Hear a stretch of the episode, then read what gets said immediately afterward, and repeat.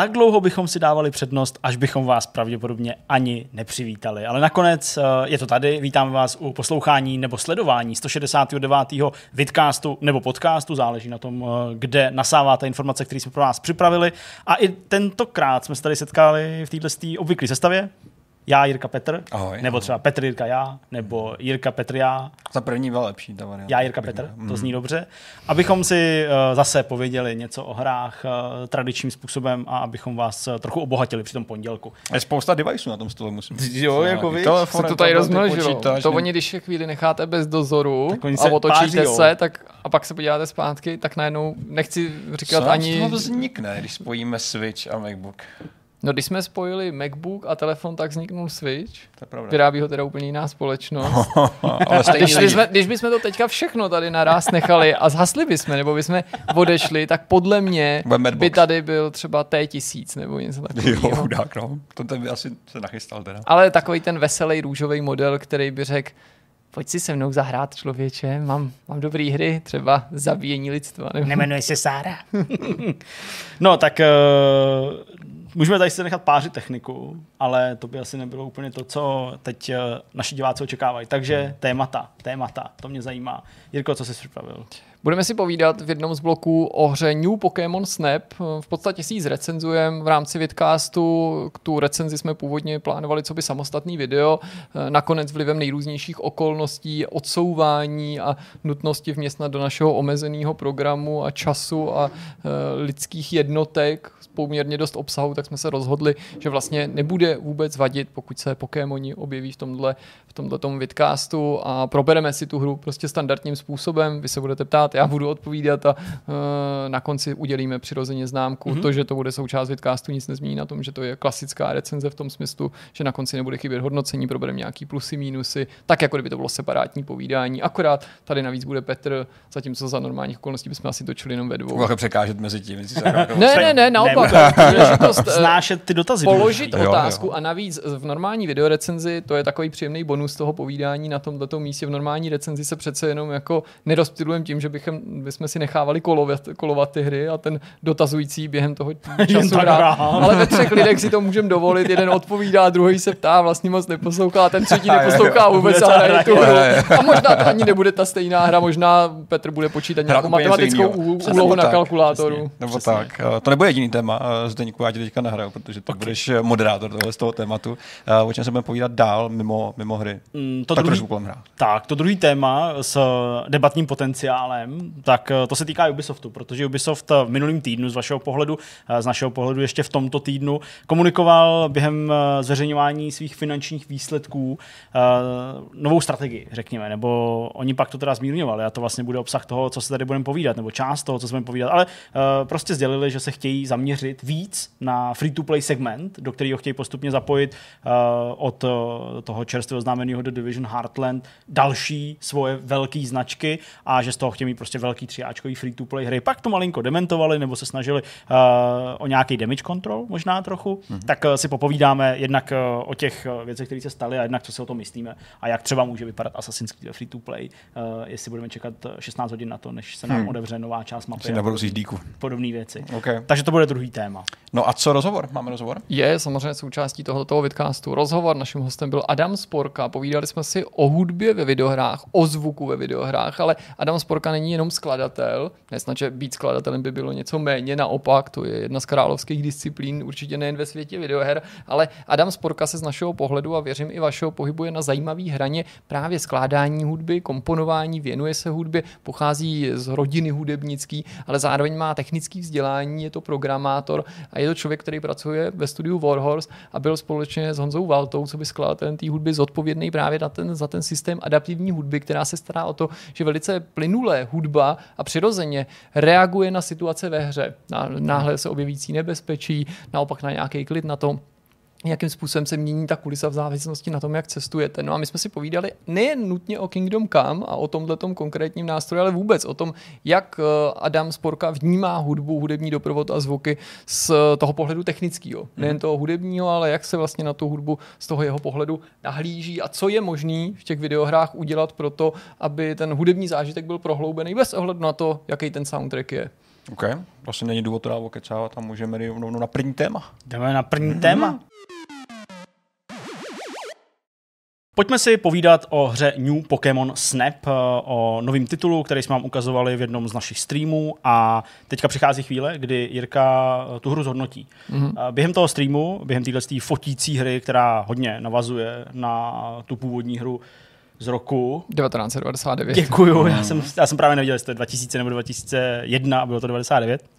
Uh, takže uh, ta hra je nenásilná, uh, má takový svoje specifický herní mechanismy. Mm-hmm. Pojďme se do toho ponořit. Uh, kde chci začít, Jirko? Můžeme klidně začít u toho, že to je teda pokračování hry z Nintendo 64, mm-hmm. který jsme jmenovali jednoduše Pokémon Snap, tentokrát je to New Pokémon Snap. Možná tím Nintendo chce naznačit, že byť se jedná o pokračování, že to nechápe nutně jenom jako dvojku. Myslím si, že cílem Není to něco, co bych někdy vyčet, je to nějaký můj jenom postřeh k tomu, že cílem může být snaha i naznačit třeba uh, mladšímu publiku, ve smyslu později narozeným, klidně, ale už dneska uh, dospělým, že nemusíš jako znát předchozí díl k tomu, aby si užil tenhle ten nový, že je to nějaká nová vize, jinak ty mechanismy, se mají opírat o to, co ten eh, originál stanovil. Já jsem tady už během toho streamu říkal, že ačkoliv jsem na Nintendo 64 občas hrál, tak jsem ho nikdy nevlastnil. Nevlastnil mm-hmm. jsem tu hru a do kontaktu jsem s tím přišel mm, prostě pokud, tak je velmi litmo a myslím si, že, že ne v té době, kdy mhm. to bylo naprosto aktuální, ale zajímavý je vždycky hodnotit ty pokémonské tituly eh, z několika různých rovin, jestli to má co nabídnout i třeba někomu jinému, než jsou fanoušci. Ale než se k tomu dostaneme, tak možná fakt naznačím, že s ohledem na to, že to třeba možná tady nemá u nás takovou tradici Pokémon mm. Snap, s ohledem na to, že ta konzole tady Nintendo 64 nebyla v Česku a na Slovensku, předpokládám podobně, tak rozšířená, mm. tak mě samozřejmě zajímalo i to, jak hodnotí ten titul hráči a naši kolegové v zahraničí. Jasně. Eh, jak k tomu přistupují, protože oni mnohdy tu zkušenost mají a uh, nezajdu nebo nepřeháním příliš, když řeknu, že v některých regionech má Pokémon Snap, ten původní, skoro až kultovní postavení na tom trhu, nebo kultovní pověst ho předchází, hmm. nebo pověst uh, skutečný klasiky, jednoho z nejpodařenějších spin-offů samotných Pokémonů, jeden z těch, který je nazývaný současně nezvyklým, jeden z těch jako opravdu jako odvážných, ale přesto uh, se nejednalo v té době o výstřel mimo terč. Takže mě i třeba zaujalo, že schodně Někteří kritici, ale zároveň i fanoušci třeba oceňují tu skutečnost, že New Pokémon Snap je velmi autentický, pokud mm. jde o to navázání na ten originál. A na druhé straně občas někdo říká, možná až příliš, že mohli výváři mm. popustit úzdu fantazy. Ale když o tom mluvíme, tak musíme zdůraznit, že ta hra zůstává tedy uh, on-rail, kolejnicovou hrou, ve který, jak už bylo určitě patrný, naším úkolem je fotit Pokémony. Velmi Jasně. zjednodušeně mhm. řečeno, je to samozřejmě zabalený do nějakého příběhu. Na začátku si vytvoříš postavu, respektive zvolíš její podobu z nějakých předem definovaných, zvolíš, zvolíš její pohlaví, její jméno, staneš se mladým průzkumníkem, mladým obdivovatelem Pokémonů, podobně jako v těch hrách z té hlavní série, s tím, že tady ty Pokémony nelovíš v pravém slova smyslu, ale lovíš je na ten fotoaparát speciální, hmm. na tu speciální kameru, která ti zároveň prozrazuje informace o těch Pokémonech, ať hmm. samozřejmě zabalený do toho příběhu, který uh, ti má představit ty jednotlivé hmm. postavy, proč si v tom uh, regionu lentál, a tak dále. Hmm. To, co mě zajímá, pardon, Zdeňku, uh, jednou z hlavních emocí vlastně běžní Pokémonní hry je to, že ty je sbíráš, je nějaký pěstuješ a vlastně si buduješ svůj arzenál Pokémonů, což je jako snadný si k tomu vztah vybudovat. Ta premisa je samozřejmě nejlepší trenér s těma nejlepšíma monstrama, to je asi jednoduchý. Uh, jak ale tohle téma zapadá do Pokémon Snap. Funguje tam něco podobného? Protože, jak se zdá, tak mm. Kolenicová hra, kde fotíš Pokémony, úplně nedokáže podobnou emoci asi vystihnout tak jednoduše. No ale překvapivě je to podobný té výchozí myšlence, nebo ta myšlenka toho spin-offu není až tak vzdálená tomu originálu, protože i tady je tvojí motivací do určitý míry pochytat všechny, získat fotografie všech. V té hře je přes 200 různých Pokémonů mm. napříč nejrůznějšíma těma generacema a rodinama, což samo o sobě je pro fanoušky velice zajímavý.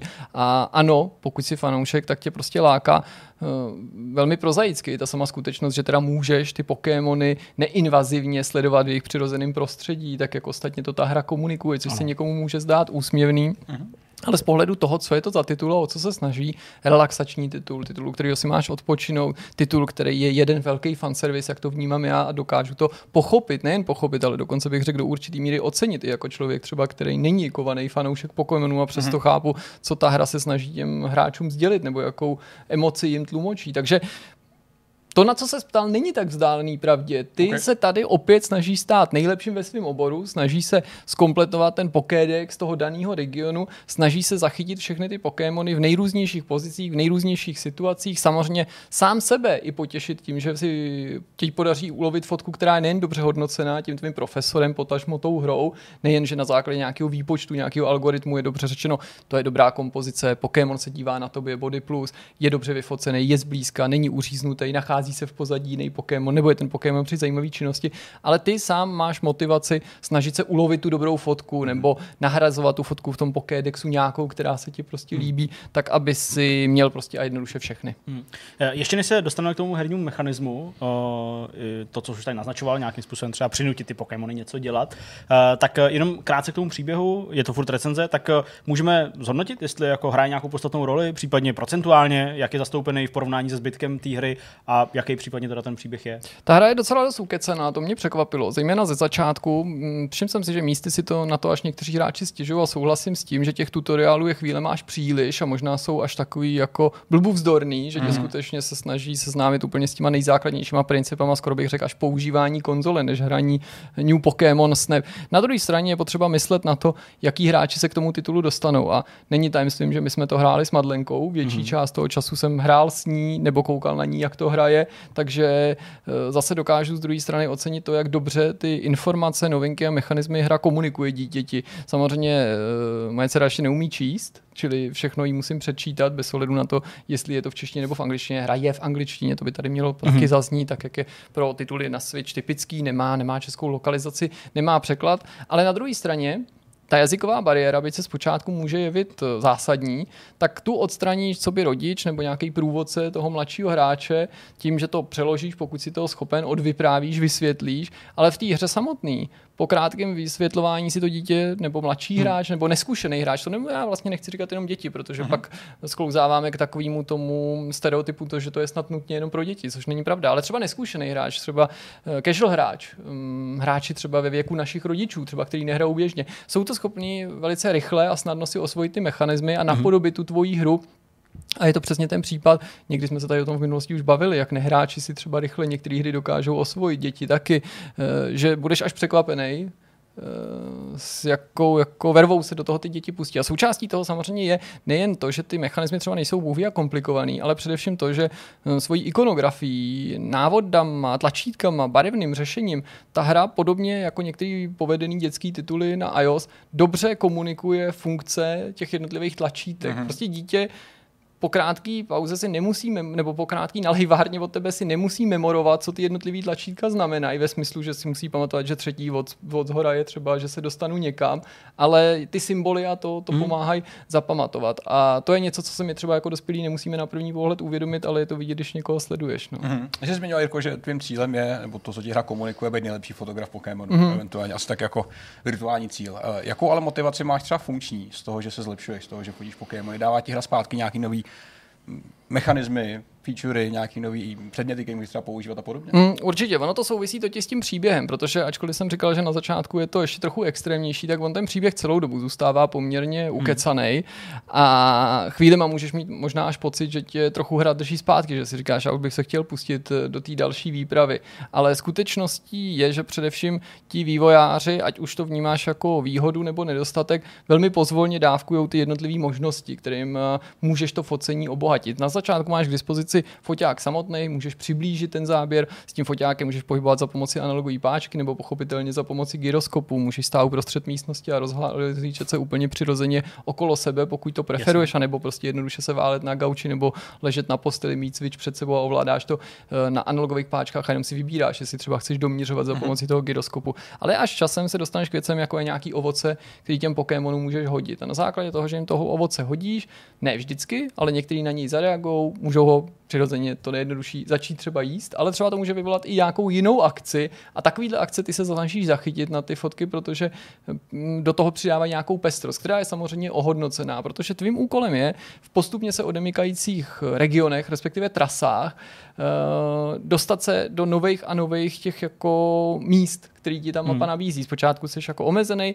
a tím, že vždycky vylevluješ tu danou oblast, tak si odemkneš eh, přístup k další. A to je vlastně mechanismus, který se neustále opakuje A s tím, jak leveluješ tu danou oblast a s tím, jak dostáváš nový předměty tak a mění se ty tvý interakce, tak ty se poměrně diametrálně můžou měnit a lišit věci, které vidíš v těch mm-hmm. scénách, nebo který v těch scénách vyvoláš. Takže potom jabku dostaneš k dispozici třeba skener, který ti umožňuje naskenovat nejen ty Pokémony, ale nějaký části toho okolí. Dostaneš k dispozici možnost přehrát takovou krátkou melodii, která může Pokémon na nějakým způsobem vyrušit, on na ní může zatancovat, může ho vzbudit, může prostě upoutat jeho mhm. pozornost. Dostaneš ten speciální Illumina Orb, to je úplně nový mechanismus, který se tady hodně propisuje, podobně jako ta samá skutečnost, že mm, je tady ten fenomén Illumina, díky kterým některý ty Pokémoni září a ty mhm. do toho můžeš i vstoupit a za pomoci toho orbu zase, krom toho, že teda uh, oni ožijí nebo ozáří se takhle, tak eh, ten orb ještě změní, může změnit jejich chování. Ne, mm-hmm. Buď to, co ti udělají pro tebe, nebo to, jak se zachovají v té situaci, a ty si to můžeš vyfotit, nebo dokonce nějaký jejich eh, vzájemný interakce. Mm. Uh, ty trasy, které jsou v těch jednotlivých uh, regionech, mm-hmm. nebo prostě jaký máš dispozici, tak je procházíš nebo necháváš se jima vozit uh, opakovaně. Uh, jo. Je to samozřejmě na jedné straně uh, nějaký grind, jako nepříjemný, nebo je to prostě zábavný, když jdeš po, po šestý? Případně proč? Tohle bude hodně individuální. Určitě je to grind. Hmm. Bez ohledu na to zatím, jestli si řekneme, jestli je to dobrý nebo špatný a jestli to jako vydržíš nebo jestli je to zábavný. Je to grind. Je to spojený s grindem, protože ne vždycky se ti podaří při tom prvním ranu tou oblastí a tou danou trasou dostat se na druhý level, který ti z pravidla odemyká buď alternativní verzi, třeba noční ran, který hmm. zase leveluješ zvlášť, anebo nějakou úplně novou oblast, pokud tam není nějaká jiná specifická podmínka. A Myslím, že výváři udělali maximum pro to, aby se to pokusili vyvážit ve smyslu, aby si prostě tou hrou neprošel jako horký nůž máslem, protože ona není bůh jak dlouhá, když by se ti skutečně dařilo, nebo možná, kdyby si do ní naskočil znova s novým savem, rozehrál si novou hru s tou znalostí, kterou už máš, že budeš vědět, kdy na ty potvůrky můžeš číhat, na ty jednotlivé Pokémony. Takže se tě podle mě snaží uměle trošičku zbrzdit. A ty to cítíš. Na druhé straně má to svoji logiku, protože můžeš se koukat kamkoliv v těch 360 stupních, co nad sebe, dáme, dejme tomu i nějakým způsobem pod sebe a nikdy při tom prvním výjezdu nevidíš všechno, mhm. protože prostě koukáš jenom nějakým směrem a spousta těch situací je velmi jako situačních, velmi daná chvilkově, nějaký moment, takže to mhm. není tak, že se blížím, aha, vidím, je rozmístěný, tady jsou vpravo, tady jsou vlevo, takže já si nafotím tyhle vpravo a teď se v klidu otočím na ty vlevo, protože spousta těch eh, Pokémonů tak jako polehává, posedává, se pohybují pomalu, aha. ale někdy se tam stane něco velmi rychle, něco na tebou přelítne, nebo někdo přeběhne, nebo ty už to nestačíš vyfotit a to je i pro tebe, jako pro hráče, motivace k tomu vyrazit na tu trať znova. Mhm. a získat tu fotku. Ale zase musím na tomhle místě zdůraznit, že ten požitek ti má přinést i to samofocení, nejenom mm-hmm. ta nutnost získat určitý skóre a vylevlovat vejš, prostě pokud by si měl pocit, že tě nebaví to samotné focení, protože to je hra, která má být relaxační, která jako mm, má povzbudit tvoji chuť fotit. To je hra prostě, která je jako postavená na tom, že si máš užívat to focení no tak si umím představit, že tě jako, pokud necítíš, že jsi naladěný na tenhle tu rovinu, tak uh, ani ty gamifikační prvky ti to focení neučiní asi atraktivnějším, dejme hmm. tomu. My se bavíme o, o Snapu jako o hře, která je přístupná casual hráčům nebo řekněme méně náročným hráčům. Uh, myslíš si, že například skrz ty nějaký encyklopedický uh, scény, kdy vidíš Pokémony ve svém přírodním prostředí, může třeba nabídnout něco i jako řekněme hardcore fanouškům? Uh, nějaký jako rozšířený informace, které by třeba jinde těžko získávali? Nedokážu posoudit, zcela upřímně řeknu, jestli jsou to informace, které bys nezískal jinde. Mm-hmm to si nejsem jistý. Dokázal bych si představit, že mi někdo řekne ano, stejně jako bych si dokázal představit, že to někdo řek, to bude rozporovat a řekne, stojí to jenom na tom, co už jsme někde viděli, ale je rozhodně hezký si ten Pokédex vyplňovat. S tím, jak ho vyplníš, tak samozřejmě získáš ty informace o tom Pokémonovi, můžeš si prohlídnout jeho trojrozměrný model, uh-huh. můžeš si prohlídnout ty své fotky, které máš přímo v tom Pokédexu, ještě bokem, podle toho, že máš nějaký svoje album ale ano, jako do určitý míry i s ohledem na to množství si myslím, že fanoušek by tam měl najít jako spoustu situací, ve kterých si třeba ty Pokémony ještě nezažil, nebo, mm, nebo je máš možnost prostě pozorovat na určitý ploše, protože to je taky důležitý. Já jsem to tady sice takhle explicitně neřekl, ale tam to není tak, že by prostě každý místo byl jedna jako unikátní prostor výskytu toho daného Pokémona. Toho daného Pokémona můžeš potkat i pak třeba na jiném ostrově nebo ho můžeš potkat jako i v noci, nebo v jiné situaci, ale z toho si skládáš i určitou, nejen, že si takhle můžeš doplnit různé jeho fotky, uh-huh. ale skládáš si i nějaký celkovější obraz o tom chování toho Pokémona. Ano, může to znít místy až absurdně, bavíme se tady o fiktivních zvířatech, uh-huh. ale ono by to možná neznělo tak absurdně, ale bylo by to stejně zajímavý z hlediska té hratelnosti, kdyby si takhle uh, pořizoval fotky skutečných zvířat. Uh-huh. Takže vím, že se bavíme o něčem fiktivním, ale zase to něco fiktivního má pro ty fanoušky velký kouzlo a velkou přitažlivost. Hmm. Jak je na tom hra po technické stránce? A nemusím tady nutně mířit jenom na to, jak běží, jestli je plynulá, jak má hezkou grafiku mm-hmm. a mhm. tyhle věci, ale ty jsi tady částečně zmínil i to ovládání, tak jenom, jestli bychom se o to ještě mohli trochu zastavit, uh, jak třeba přesně funguje teda to zaměřování toho, toho hledáčku uh, a ty alternativní možnosti mm-hmm. toho ovládání. Ovládání mi přijde super pohodlný, neměl jsem vůbec důvod si na ní stěžovat, líbilo se mi to, že mi prostě není vnucovaný ani jeden ten model, ani jeden ten režim, že analogová páčka i gyroskop jsou podle mě oba i zvlášť, i v kombinaci zcela plnohodnotní systémy. Nemám na adresu ovládání žádnou stížnost funguje to tak, jak by si očekával. Takhle bych řekl, neřekl bych, že mi to nějak místy vyrazilo třeba dech, ale funguje to tak, jak by si to očekával. Obvyklý funkce máš na obvyklých tlačících, je tam samozřejmě možnost customizovat to ovládání, pokud ti to rozestavení nevyhovuje. Já jsem ocenil třeba možnost upravit si citlivost toho gyroskopu, ačkoliv normálně jsem skoro ve všech hrách, nejen co se týče ovládání, ale obtížnosti a podobně příznivcem defaultních voleb, tak tady mi přišlo, že jsem schopen citlivěji s tím nakládat, tudíž jsem potřeboval si tu cit, eh, jako mít to, aby to jako pružnějc reagovalo na ty mý pohyby, že jsem chtěl jako dělat menší pohyby a pohybovat se jako o větší kus v tom světě, ale e, dotknu se si té grafiky. No. A to je taková jako, e, nechci říct půl na půl, protože to by vyznělo jako, že to vychází tak jako na 50%, ale grafika je velmi pěkná. Místy bys řekl, že, je to, že ta hra umožní, když odhlídneme od toho žánru nebo od skutečnosti, že to je spin-off, spatřit Pokémony v jednom z nejpěknějších grafických zpracování.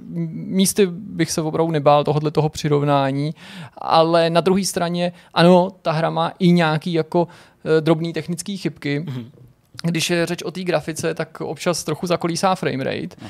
Je tam eh, konkrétně jedna úroveň, ve které je hodně patrný, že z nějakého důvodu tomu nesedne vodní hladina. Tam je vodní hladina, se tam objeví víckrát. V jednu situaci, kdy si na pláži, dokonce si i pod hladinou toho moře, to je všechno velmi pěkný, ale v jedné situaci se pohybuješ prostě u takového, já nevím, bariérového útesu, si obklopený tou vodou a je tam snaha o nějaký zrcadlení. Nevím, jestli je to mnou, jako jestli to, nebo jestli se to zdá jenom mně, ale tím, že to nemá jako dostatečný detail, ta hladina mm-hmm. a mhm. ten odlesk a ten odraz a je takový jako v nižším rozlišení a takový jako mírně rozostřený, tak mám pocit, eh, musel jsem si na to doslova zvyknout. Ani trochu mm-hmm. nepřání, když, jsem, když ti řeknu, že jsem měl chvíli místem a pocit, když jsem tam byl první v té lokalitě, jestli ten obraz není nějaký rozpitý. Fakt jsem se úplně na to koukal, jsem říkal, počkej, nenadčetlo se mi to nějak, nebo mm-hmm. o, takovýhle dojem to na mě, na mě dělalo. A umím si představit, že si možná někdo řekne, že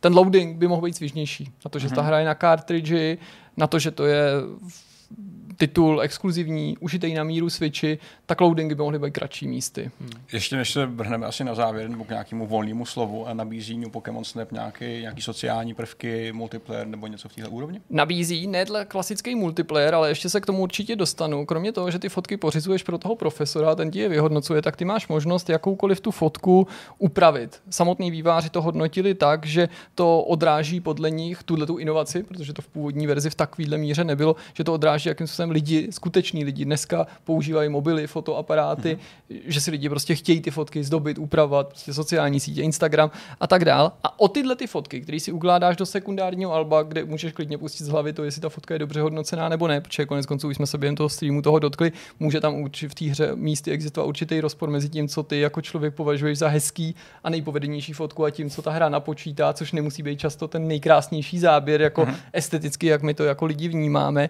Tak proto je tady to album a o ty fotky z toho alba ty máš možnost podělit se s ostatníma, dozdobit si je a pak je někomu nabídnout a ten tě může olajkovat. Ale musím říct, že mě zarazilo, možná to byla určitá moje naivita, zarazila mě skutečnost, že takovýhle jako semi-online prvek, asi chápete, kam tím mířím, Jasně. je podřízený, podmíněný předplatným Switch Online. To si hmm. myslím, že není běžný, dokonce ani na těch dalších zařízení. Neříkám, že jsem se s tím nikdy nesetkal, ale myslel jsem si, že tenhle typ online funkce by nemusel být nutně navázaný na placený předplatný, jo, protože je to jakýsi třeba ekvivalent prostě sdílení fotek v Assassin's Creedu na té mapě, hmm. i když teďka, nechci, aby to znělo nějaká příkrá výtka, já si třeba nepamatuju, jestli u toho Assassina to teda taky bylo navázané na placení nebo nebylo, ale přijde mi, že tenhle typ funkcí by prostě nemusel být placený nebo svázaný s tím předplatným. No. Pravděpodobně se už blížíme eh, ke konci, padlo toho na konto New Pokémon Snap poměrně dost, tak uh, Jirko, máš určitě prostor ještě zmínit něco, pokud Jasně. je tady něco, co nepadlo, co ještě bys chtěl uh, vyzdvihnout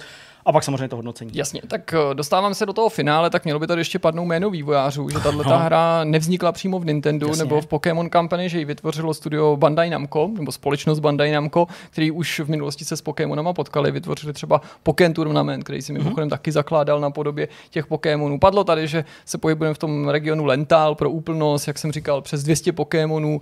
Ne, ne, nechci to zopakovat jenom tak, jako aby tady to číslo zaznělo, ale protože to je skutečně jako úctyhodný počet. Chci říct, eh, že důležitým prvkem toho příběhu, ale i té hratelnosti je ten fenomén Illumina, mm-hmm. který se pak zrcadlí i v těch orbech, který používáš a který zase zpestřují tu hratelnost. Eh, v nějakých chvílích to tady problesklo, ale mělo by tady padnout, že pokud jde o ty regiony, aniž bych se snažil jmenovat ty ostrovy, tak se pohybuješ eh, v džungli, v pouštní oblasti, na pláži, pod vodou, v takové sopečné oblasti, že se pohybuješ a ty trasy jsou eh, situované do denní doby, nebo respektive uh-huh. přes den, i, i, i v noci. Mluvil jsem o tom rozličným chováním. Určitě bych tady měl zdůraznit, že je to o experimentování. Už to tady částečně určitě mm. vyplynulo z těch našich slov, ale že zkoušet. Ta hra tě Jasně. Po, vybízí k tomu, aby si experimentoval a ty sám by si měl chtít experimentovat spíš než to uspěchat. Já jsem říkal, že ta hra sice není dlouhá, ale na druhé straně nejde uspěchat kvůli tomu grindu a kvůli tomu, že ty bys si měl ty průjezdy užít, ne uh-huh. jako spěchat na konec a doufat, že vylevluješ na prvním ranu do druhého levelu a hned si ti odemkne další. To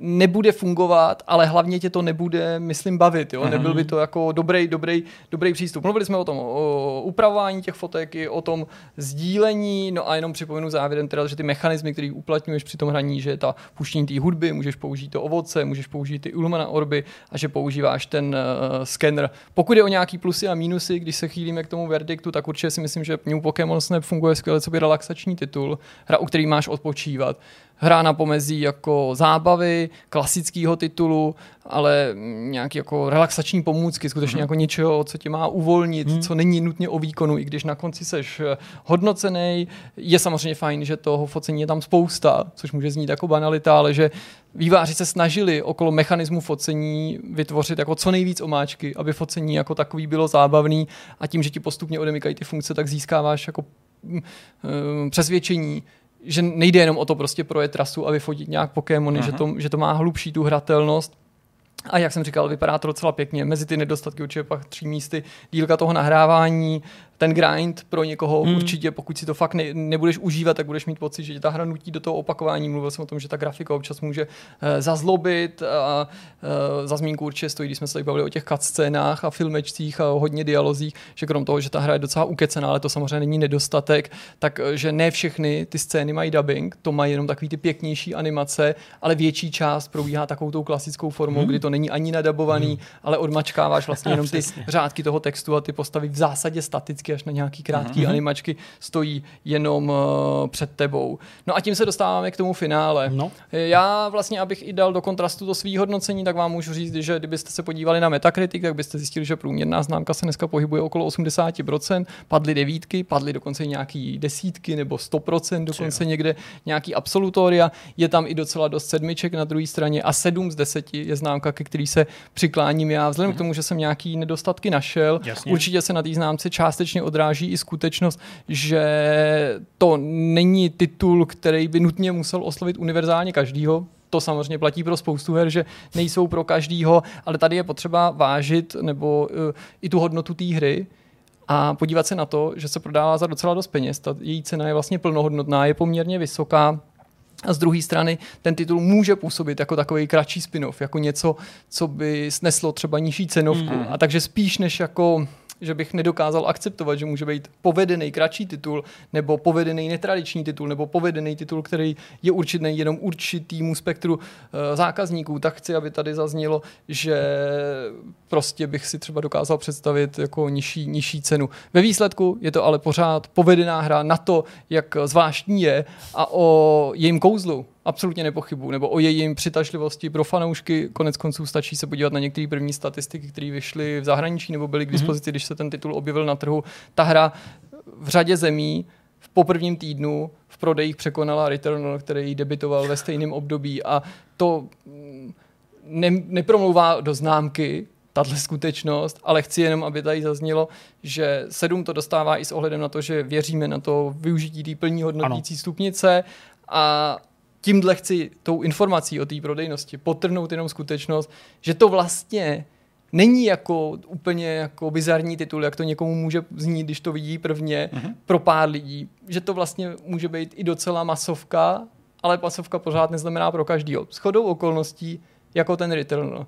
Hra, která je prostě velmi dobře hodnocená, která se zjevně skvěle prodává, ale taky není pro každýho. Hmm. Samozřejmě super informace v kombinaci s videama, který jste určitě sledovali během povídání, eh, docela dobře ukazují, co New Pokémon Snap je. A díky za recenzi, díky za názory a teďka budeme zase sdělat další názory k jinému tématu. V dalším tématu se podíváme na společnost Ubisoft, která v uplynulém týdnu komunikovala nejen svoje finanční výsledky, ale především se podělila o záměr namočit se víc do od free to play, ale následně zase, jak už Zdeněk předesílal na začátku, nesnad, že by z tohohle plánu couvala, ale snažila se hmm. upřesnit, jak to vlastně přesně myslela a jestli má být její free to play iniciativa, dejme tomu, náhradou, anebo spíš doplňkem těch stávajících aktivit. Rozdělíme to asi na dvě části, tohle tu část. Eh, budeme se tady povídat o těch věci, které se staly, tak jak je komunikovali ty jednotliví zástupci společnosti Ubisoft a pak určitě vznikne teda prostor uh, to nějak okomentovat. Tak jenom fakt v rychlosti, nebudu se zabývat finančníma výsledkama uh, společnosti Ubisoft, podobně jako v tom novinkovém souhrnu. Jsou dobrý, by the way. To ale jako, nejsou, nejsou, nejsou špatný, ono ostatně teda roste skoro všechno mm. v téhle době ve smyslu teda herního segmentu samozřejmě. Ale uh, v rámci takového toho povídání pak jednotlivých zástupců společnosti, většinou tam bývá finanční ředitel, CEO, odpovídají na dotazy těch investorů, ale předtím, než vůbec ty, ty investory pustí ke slovu, tak mají takovou tu uh, rozpravu k těm výsledkům a zhrnují je a říkají, co se chystá do budoucna. No a jedním z těch bodů povídání toho, co se do budoucna chystá, bylo i to, co už tady, tady Jirka předeslal, nebo o čem jsem mluvil v úvodu, a to, že Ubisoft, a teďka je strašně důležité jako vážit ty slova, nebo jako to správně interpretovat, uh, že se Ubisoft chce víc soustředit na free-to-play platební model, abych to jako řekl tak, jak to zhruba podal Frederik Duget, což je finanční ředitel. A on sám řekl, že nepůjde o horší tituly, nežli do posud, jenom budou mít trochu jinou filozofii, to je taky jako důležitý. Uh, proč se přesouvají k tomu free-to-play? Tak jeden z těch důvodů je, že takovýhle tituly můžou uh, klidně na ploše trochu delší doby konkurovat eh, svým výkonem, tak on to říká z toho svého pohledu finančního ředitele, ale prostě tedy uh, výší těch příjmů, můžou po delší době konkurovat i velkým třiáčkovým titulům, což je jako to, co si dal Ubisoft jedna a jedna, mm-hmm. prostě bude to free-to-play hra, my dáme zdarma, budou v ní mikrotransakce, ona tady bude moct být delší dobu a díky tomu prostě na tom trhneme stejný peníze, jako kdybychom jednorázově vydali nějakou velkou prémiovou hru. Říká, jde o přirozený vývoj vysoce kvalitního portfolia, portfolia Ubisoftu, které se už nyní o některé free-to-play tituly opírá, omlouvám se, se stejnou důvěrou jako o velké prémiové hry. A řekl, že vedle free-to-play her budou vycházet i výkonné prémiové tituly. To, co tady vlastně zmiňuje i, i, i u tohle. A to je jako v kostce to, co prostě oni jako se snažili těm eh, lidem, investorům, potažmo veřejnosti předat, uh-huh. ale vlastně dál v těch dalších nějakých uh, výrocích, ať už to byl teda Yves Gimo, tedy jako šéf Ubisoftu, nebo právě dál Fredrik Duge, tak naznačili, že skutečně jako ten příjem budou víc hledat v tom segmentu free to play. A pokud se, jako, aspoň pokud to chápu správně a klidně do toho vstupte, pokud se prostě nějaká společnost rozhodne pro nějakou změnu strategie, mm-hmm. tak pokud nechce přijmout tisíc nových zaměstnanců, odevřít nějaký další dvě, tři nový studia, tak logicky ty zdroje, ať už lidský nebo finanční, budou na nějaký straně chybět, pokud se chci soustředit na nějakou jinou věc, než jsem dělal do posud. A tady skutečně zaznělo, že se oni chtějí odvrátit od aktuální dosavadní strategie vydávat tři až čtyři velké tříáčkové hry ročně. Mm-hmm. Takže já nevím, jestli jsem hloupý já, nebo to prostě řekli nešťastně, ale já si to fakt překládám jako tak, že Ubisoft šlápne trošku na brzdu, ročně výjdou třeba dva prémiové tituly a třeba čtyři free-to-play věci. Mm-hmm. Je tady Ale... několik prostorů, jak si to, vyjádř, jak si to jako vysvětlit. Jasně. Tady to byla taky jedna z prvních jako verzí, která mi prošla hlavou, protože když se chci víc soustředit na, na free-to-play tituly a v jejich slovech ještě jako prémiový, jako velký AA free-to-play tituly, tak, no. tak tam nejde šetřit. To jsou prostě regulárně velké hry, které akorát prostě rozprostřeš na delší dobu a přizpůsobíš tomu platebnímu modelu jejich strukturu. Ale pořád je to náročná velká hra, kterou musí někdo vyrobit. No zvlášť, když Ubisoft ještě nedávno mezi prvníma společně s Microsoftem používal nebo začal používat termín 4Ačková. Ještě navíc. Tady tak Jasně. jako, a Víc to. To se ale neobjevuje. To se neobjevuje, v téhle tiskovce. Já si myslím, já že to jsem bude to ta... proměnil, já jsem zmiňoval i v tom článku v boxu, kam se poděli tyhle čtyři Kde jsou ty Ačkový čtyři hry. Ačka, kde, kde Přesně, nevychází, no. až příští rok. Ale já se spíš přikláním k tomu, že naopak do toho někdo nasype ještě víc peněz v tuhle chvíli. Protože pokud, pokud má rozšířit tu strategii, nebo odvrátit se od té strategie, to neznamená, že zredukujeme tu stávající, ale že ji prostě jako změníš anebo rozšíříš nějakým způsobem. Hmm. A ta varianta, kterou já si myslím, že se oni musí vydat, tak je, že musí nabopnat nějakým způsobem ty studia, protože pokud nemůže se stát, že teďka vezmeme naše prémiové studia, které dělají prémiové hry, rozdělíme na půl a mm. část bude dělat prostě nějaký free-to-play tituly a druhá část bude prémiovky, to přece nemůže fungovat, protože ty nároky na vývoj všech těch her jsou tak hrozný, že se nedají dál štěpit v tuhle chvíli. Jo. S těma kvalitama, ve kterými vycházejí a na který jsou vlastně hráči zvyklí, tak tady úplně není prostor pro kompromis. To znamená, podle mě musí někdo přijít a říct, OK, tohle studio teďka dělá jenom free to play tituly, potřebujeme 500 nových lidí sem, 500 tam a vlastně tu strategii táhnout s tímhle s tím směrem, protože já rozumím tomu, co vlastně dělají. Uh, sázet na dvě, tři velké hry ročně uh, je hrozně jako velký riziko svým, svým způsobem, protože když ti jedna nevíde, tak najednou je to hromný zásah do Jo. tvých kapacit, do tvých peněz. A my víme, že free-to-play tituly i velké hry, které jsou dneska úspěšní, nemusím chodit daleko Warzone, ale třeba menší hry, menší jako Path of Exile, podobné hry, které jsou dlouhodobě ověřený jako free-to-play, ale nikdo o nich nepochybuje jako o jejich kvalitách, tak nějakým způsobem dokážou to portfolio diversifikovat, redukovat nějakým způsobem to riziko, mm. ale zase je jako nutno uznat, že eh, jako Ubisoft ještě svým způsobem tyhle ty vody objevuje, zatímco jiný, jiný firmy už jako mají trošku tady prošlápnout tu cestičku. No, mě z toho důvodu docela překvapilo ta naznačená změna strategie bez ohledu na to, jestli ji vykládáme tím původním způsobem, hmm. tedy že jde o odklon od něčeho, anebo jenom rozšíření těch aktivit. Je to, podle mě, je to taky bych na dlouhou trať. Uh, my víme, že samozřejmě Ubisoft už nějaký free-to-play hry má.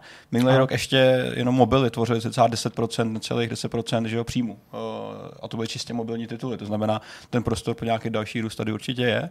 Ale otázkou je, jak na to adaptovat ty stávající značky. Já, já si myslím, že to jde, že to není tak hrozný, ale už jenom to, jakou reakci zbudilo to prohlášení, eh, že tady bude víc free-to-play her, tak je vidět, že to prostě hmm. pořád není jistý. Že už nejsme v době, kdyby free to play znamenalo, že jsou všichni uražení a bojí se. To hmm. už jako máme za sebou, si myslím. No ale, a ta ty, obezřetnost ty je pořád na zákazníci místě. A- Ubisoftu určitě jako tohle ale to neslyší jsou rádi. lidi zvyklí na opravdu velké hry, jako jednoduše. Jasně. A já sám jako nemám s free to play problém, ale tohle to není ten typ her, který třeba já osobně chci hrát v tom free to play módu, protože ať už mi řekne kdokoliv cokoliv, tak víme, že ta hra se prostě musí uspůsobit tomu modelu. Jako bez toho to nejde, bez toho ne, nejde, nemůžeš šáhnout těch mechanismů, nebo nemůžeš ten model nastavit a nechat tu hru tak, jak je. To prostě nebude fungovat. Já, eh, než se dostaneme pak ještě k těm dalším výrokům, který se to snažili trochu zmírnit, nebo možná uvíct na pravou míru, či možná zažehnat určitou obavu hráčů, která se logicky objevila úplně instantně po té, co byly zveřejněny tyhle ty slova, tak eh, já jsem vlastně jako přemýšlel nad tou podobou těch free-to-play her. A já, já jako respektuju a chápu, že jsou tady, a můžeme si právě pomoct s mobilama, uh, free-to-play hry, které mají příběh, mm-hmm a jsou schopní ten příběh vyprávět a prostě směřovat od někud někam, že to není taková ta jako nekonečná hra, multiplayerová nějaká věc nebo, nebo, nebo něco takového. Ale přesto vlastně mám jako problém s tím si představit prostě jako plnohodnotnou příběhovou hru typu Assassin's Creed, Far Cry, cokoliv, co prostě Ubisoft jako, jako prémiovky vydával. A jako představit si, že je to naroubovaný na free-to-play model. No, Ale tak no. klidně mi jako fakt, jako fakt mi to klidně vyvraťte, nebo jako nadhoďte mi prostě tady jako něco, co funguje, protože to třeba nemám tak zmapovaný. To je úplně jako, jo, to bych akceptoval.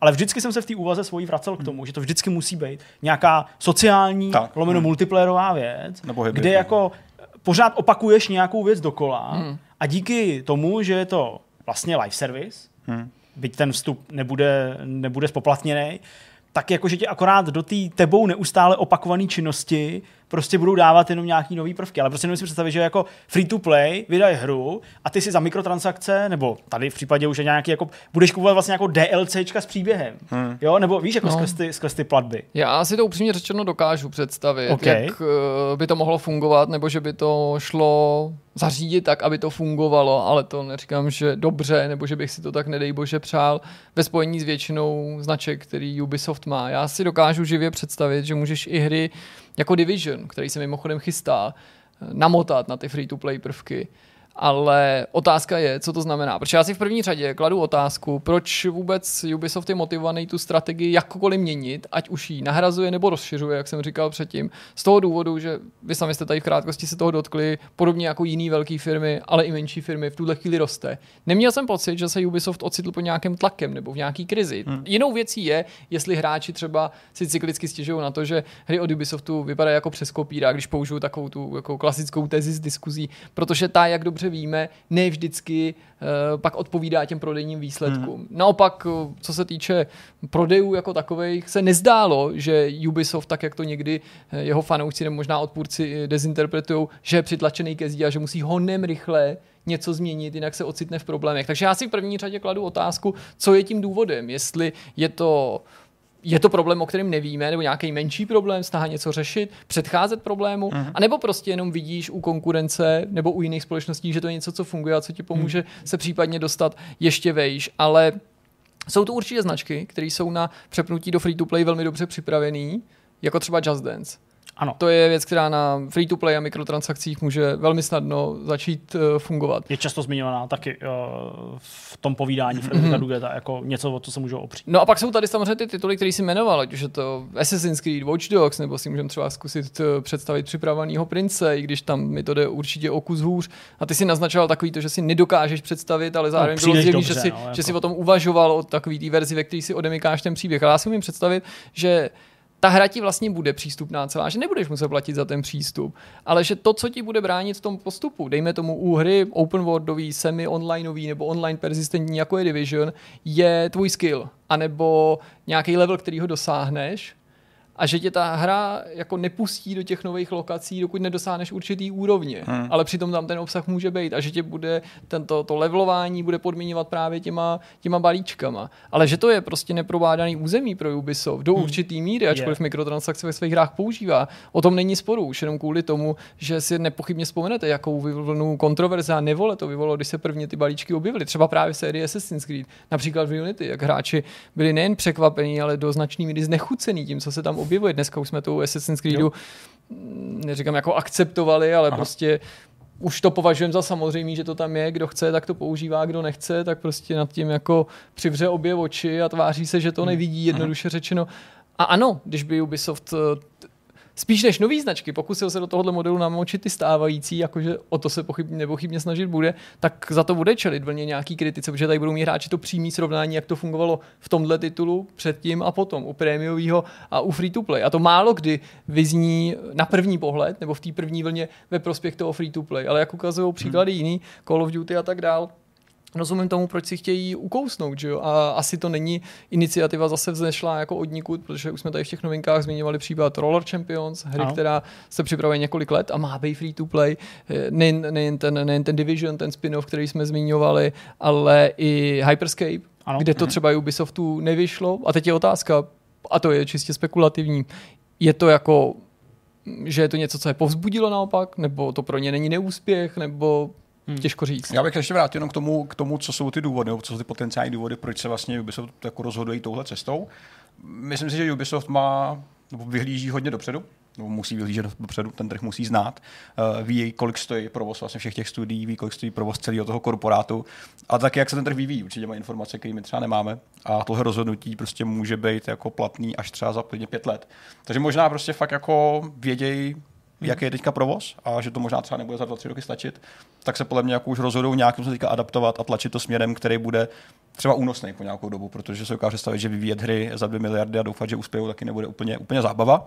Ale ještě k těm hrám a jak může ten model fungovat, tak já si myslím, že dneska už nemusí být ty hry jenom nutně postaveny na restrikcích, protože když se podíváme přesně na Warzone a hry podobného ražení, tak to jsou hry, které jsou vlastně v základu velmi bohatý obsahově, mm-hmm. ale za co platíš je to navíc, co jsou ty sezóny, všechny ten content, který to je prší ze všech stran.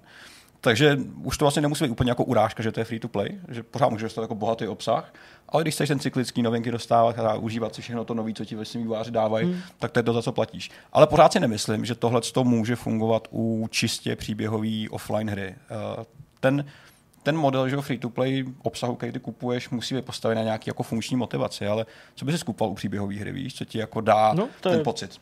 jsou to skiny, skiny jsou v singleplayeře k ničemu. Uh, jsou to nějaký equipment, itemy, něco, nedokážu to úplně představit taky jako dobře. Na druhou stranu víme, že pokud jde o speněžení věcí, tak jako velký film umí docela dobře přemýšlet a budou to zkoušet. Ale nemůžu to představit taky. No ale posuňme se trochu dál, já ještě zmíním, že teda Frederik Druge uh, mluvil právě o těch uh, potenciálních jako výkonných uh, free-to-play hrách, nebo on říká, že jako očekávání uh, finanční od nějakých free-to-play her je vysoký, třeba u Just Dance, který ty jsi zmiňoval, ale třeba Riders Republic taky, mm-hmm. jo, to dává smysl. Že tam si to prostě umí představit. Nicméně, uh, bez ohledu na to, že prostě mluvili i o tom, co tady možná přirozeně padlo, že to vlastně není změna strategie, ale rozšíření toho, co Ubisoft nabízí, tak uh, to prostě teda nevyvolalo příliš, hmm. uh, příliš kladný reakce. A vlastně ještě předtím, než se k tomu vyjádřili lidi z Ubisoftu přímo pro Video Games Chronicle, tak právě na ten článek, respektive na retweet toho článku od Jeffa Keelyho, Jeff Keely to retweetoval z VGC, tak na to právě reagoval uh, Sean Lama z Ubisoftu.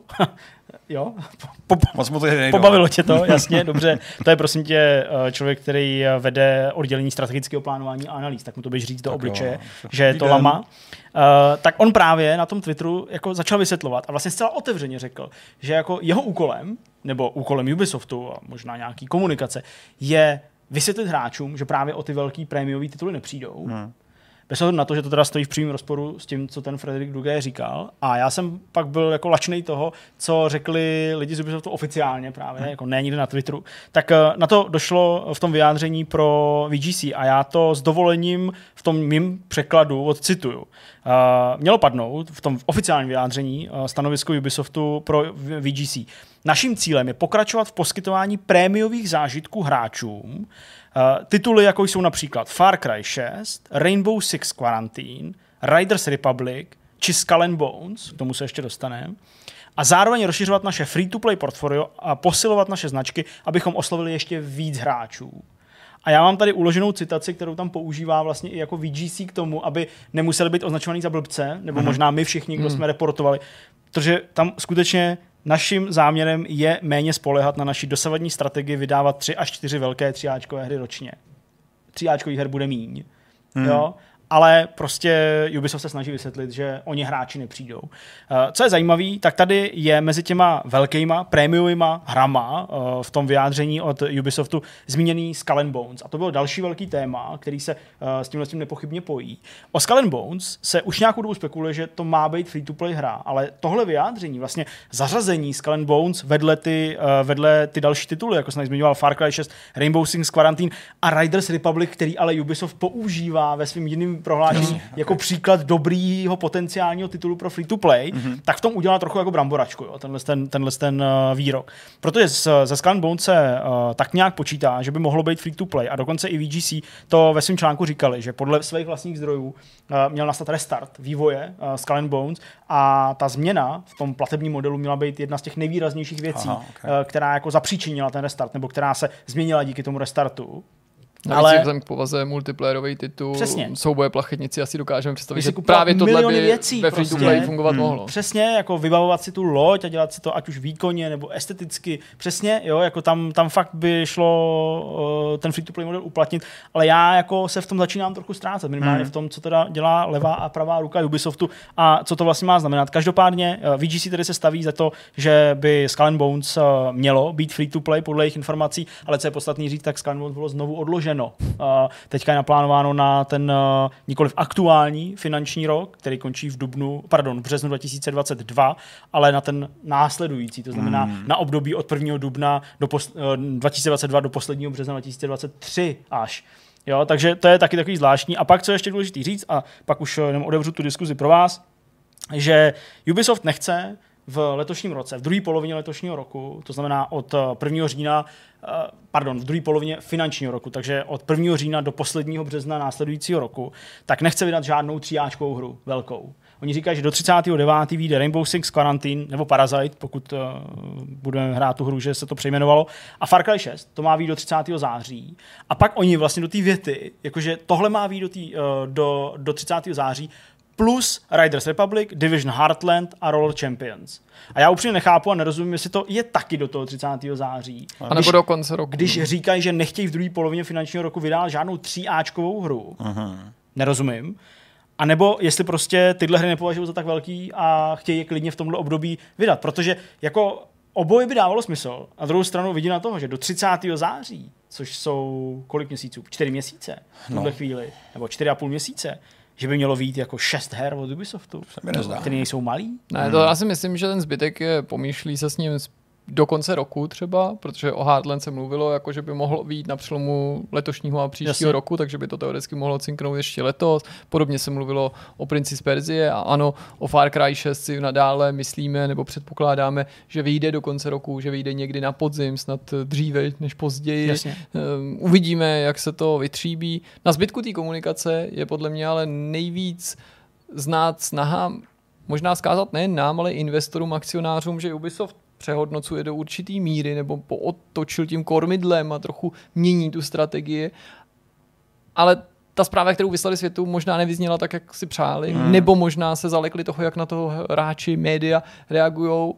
A ne, že to chtěli vzít celý zpět, ale chtěli jako možná úplně zjednodušeně řečeno říct něco jako, že se nevzdáváme zcela prémiových titulů, ale hm, citlivost celého toho problému a té otázky a možná neochota odhalit naplno ty karty, to si ty společnosti se ani, ani nemůžou, takže hmm. chápu, proč třeba ne, nepadne nějaký mm, výrok typu, jo, plácnu, zcela konkrétní, jako až dosud jsme měli naplánováno, pokud nám to vyšlo, hmm. že jsme vydali šest tříáčkových placených her za plnou cenu ročně a teď vydáme čtyři plus dvě free to play, to vlastně by mě ani nepřekvapilo, že ty společnosti nejsou schopní buď odhadnout, nebo hmm. vlastně nejsou ochotní nás jako nahlídnout na ty karty, takže nejspíš nám odpoví až čas. No konec konců připomíná to, jak si říkal Zdeňku, i v tom novinkovém souhrnu, trochu to povídání u EA, ohledně těch finančních výsledků a zmínky o Battlefieldu, kdy vlastně dva různí zástupci společnosti Electronic Arts toho nejvyššího managementu, eh, ředitel samotné společnosti jako takový výkonný ředitel a na druhé straně finanční ředitel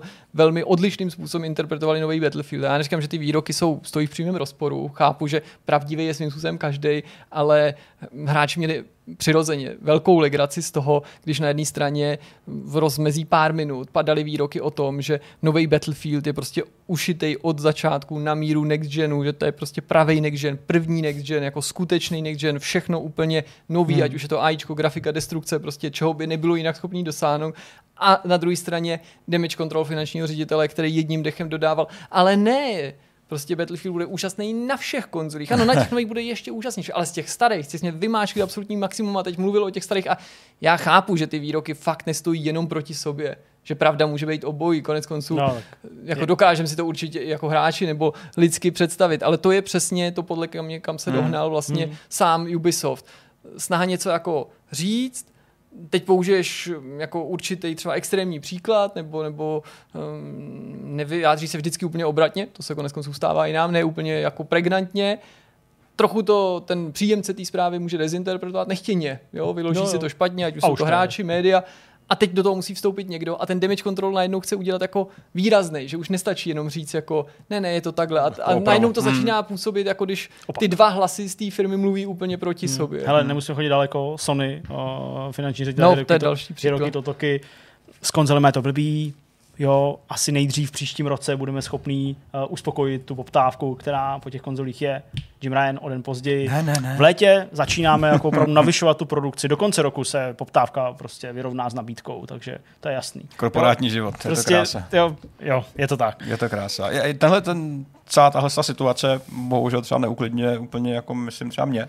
Je mi jedno, jaký model, jestli premium nebo jestli free to play, ale spíš, že nemáme žádný příslip třeba nových značek nebo nových her, že hmm. Tady to jsou všechno takový Riders Republic je nová hra, Hyperscape je nová hra, pokud se bavíme o Ubisoftu. No, asi Skull jo, no. Jsou nová hra. No, relativně nová, no. Ale tak Riders ale Republic jako... jsou jenom evolucí Steepu. Steepu dobře, třeba. jo, jako OK. Tak, jo, no, vlastně, ale jakože vlastně se asi nevím, si úplně jako nutně teďka bát. Uh, nevím, mě free to úplně neděsí v tomto případě. Okay. Myslím si, že když se s ním bude experimentovat, tak uh, jako ty stávající značky, které známe v té premium podobě, nebudou trpět, uh, ale vznikne z nich třeba nějaký spin-off, který eventuálně bude jako dřenitelný po delší dobu a intenzivnější. Takže snad ne, uvidíme. Tak uh, optimista Petr uzavírá tohle no. téma a my pojďme na rozhovor.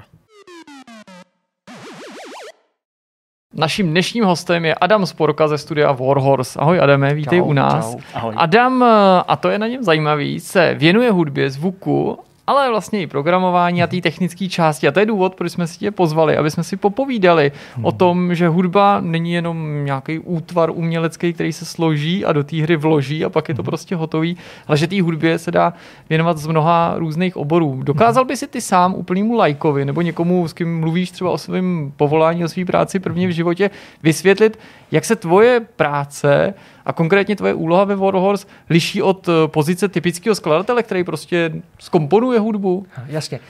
Vlastně mě musí zajímat celá ta celý ten sloupec, který tam jako je, to znamená od nějakého, od nějakého designu, to znamená, co, co vlastně, co se, co se tam má dít, jak ta muzika má se chovat, jaký má mít obsah, jaký má, jaký má mít návaznosti na, na, na, na hru a na uh, ten příběh a na v podstatě všechno. Musím o tom vědět, nebo o tom rozhoduju, ale musím o tom jako hlavně vědět, takže samozřejmě jako řešíme to, řešíme hlavně s Honzou Valtou, že když řešíme muziku do KCDčka, když jsme řešili muziku do KCDčka, tak vlastně jsme pořád tako mluvili s designérama a, a řešili jsme, jak ten příběh bude, co tam vlastně bude, jak se to bude. Na co je, co je důležitý, co v té hře je důležitý. Je důležitý akcentovat kombat, je důležitý akcentovat ovce, je důležitý akcentovat rybníky, je důležité akcentovat prostě vesmírné lodě. Že jo? Tak co tam z toho je relevantní? A no, tak ty, jako ty ovce asi moc ne a ty kosmické lodě asi taky ne. Ale uh, ten zbytek je prostě důležitý potom jako nějakým způsobem si, si, si dát do nějakých souvislostí, říct si, co je důležitý, že je asi důležitější, že se bojuje, než že prší. A že je asi důležitější vědět, že prší, než že jsme ve městě. Ale zase, když jsme v hospodě, tak je nám vlastně jedno, že sprší a že jsme ve městě, protože jsme hlavně v té hospodě. A v podstatě hospoda je úplně jako jedno, jestli jsme ve městě nebo jako na venkově. Že? Takže, a tak dále. To je v podstatě jako high level, high level design de facto. A mhm. potom je ten low level design, kdy vlastně, kdy vlastně řešíme, kdy se vlastně řeší, jak ta muzika má navazovat na sebe. Jo? To znamená, že prostě, když máš nějaké části té muziky, tak zkrátka nemůžu udělat crossfade, musíš se tam nějak dostat jo, do, do, do nějakého, do, nějakého, do, do té do cílové skladby, kam vlastně chceš.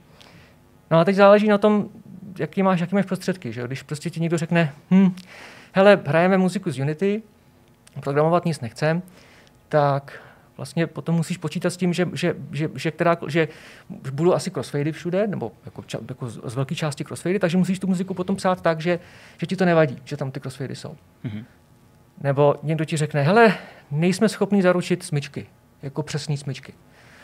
Tak nemůžeš psát smyčky, musíš počítat s tím, že, že, že na konci té skladby se to prostě jako zále do ticha, nebo to skončí a pak se pustí jiná skladba třeba. Takže jak byl by si, jak byl by si čekal, že tam prostě bude ta, že tam bude návaznost, jako třeba na sample přesně, tak ona tam nebude, tak pak to bude glitchovat třeba. Mm-hmm. A to potom ovlivňuje, jakým způsobem se komponuje, co se vlastně píše. No, ve Warhorse jsme měli obrovskou výhodu, že jsme si tam vlastně mohli přinést vlastní technologie, kterou jsem napsal. A, a oni říkali, tak si to tady, no, tak to tady použij, ale nesmí to nic rozbít. No, tak to v podstatě byly podmínky, podmínky mého přijetí. No a, no a potom, a pak jsme řešili v podstatě, jak, jaký budou ty návaznosti, jak se mhm. to bude produkovat všechno a tak dále. A máme tam ten systém těch seamless transitions, že jak, jak jsem o tom asi už jako mluvil na, jasně, na, jasně. Na, na, na řadě míst, ale záleží na konkrétním projektu, protože když je, když je prostě projekt, který má relativně malý technický budget, tak tyhle ty vychytávky prostě není možné udělat. Mm-hmm. Když, je, když je, samozřejmě dá se použít něco jako FMO Studio nebo, nebo Wise, ale ne vždycky, ne, jako ne každý projekt na to má rozpočet třeba, nebo, mm-hmm. ne, jo, ne, nebo, nemá, nebo není ochotný třeba do toho investovat nějaký, nějaký úsilí, protože zase jedná se o to, že, že uh, to trvá nějakou dobu, než se to všechno udělá, než se to všechno navrhne a tak dále. No a a pak jsou zvuky, že jo, kterým se musí taky někdy naimplementovat. Já teda nejsem zvukový, zvukový designér, to dělá, jako ve Warhorse je to, ve Warhorse je to uh, Vojta Nedvěd. Jasně. A ten dělá nádherný zvuky a, a Matouš, že jo, to, jsou, to je prostě super, super, super tandem. A, a Matouš Werner. No a vlastně ty lidi uh, pracují s obsahem zvuku, ale někdo je tam musí dostat, ty, ty, ty, ty, ty zvuky do té hry. No a vlastně to byl taky můj úkol tam, takže já jsem, já jsem vlastně řešil i nějaký jako programování, co se týká, co se týká uh, jako přehrávání zvuků, těch mm-hmm. konkrétních zvuků, což bylo docela náročný, protože jsem to tam původně, ne, jako to ne, ne, nebyl původně můj úkol. Ale zjistil jsem, že je to fajn a že, že mě to vlastně taky strašně baví, takže nakonec jsem, se, nakonec jsem zjistil, že mě hrozně baví v podstatě všechno, co je zvuk. Jako jakmile něco má zvuk, tak mě to zajímá. Hmm.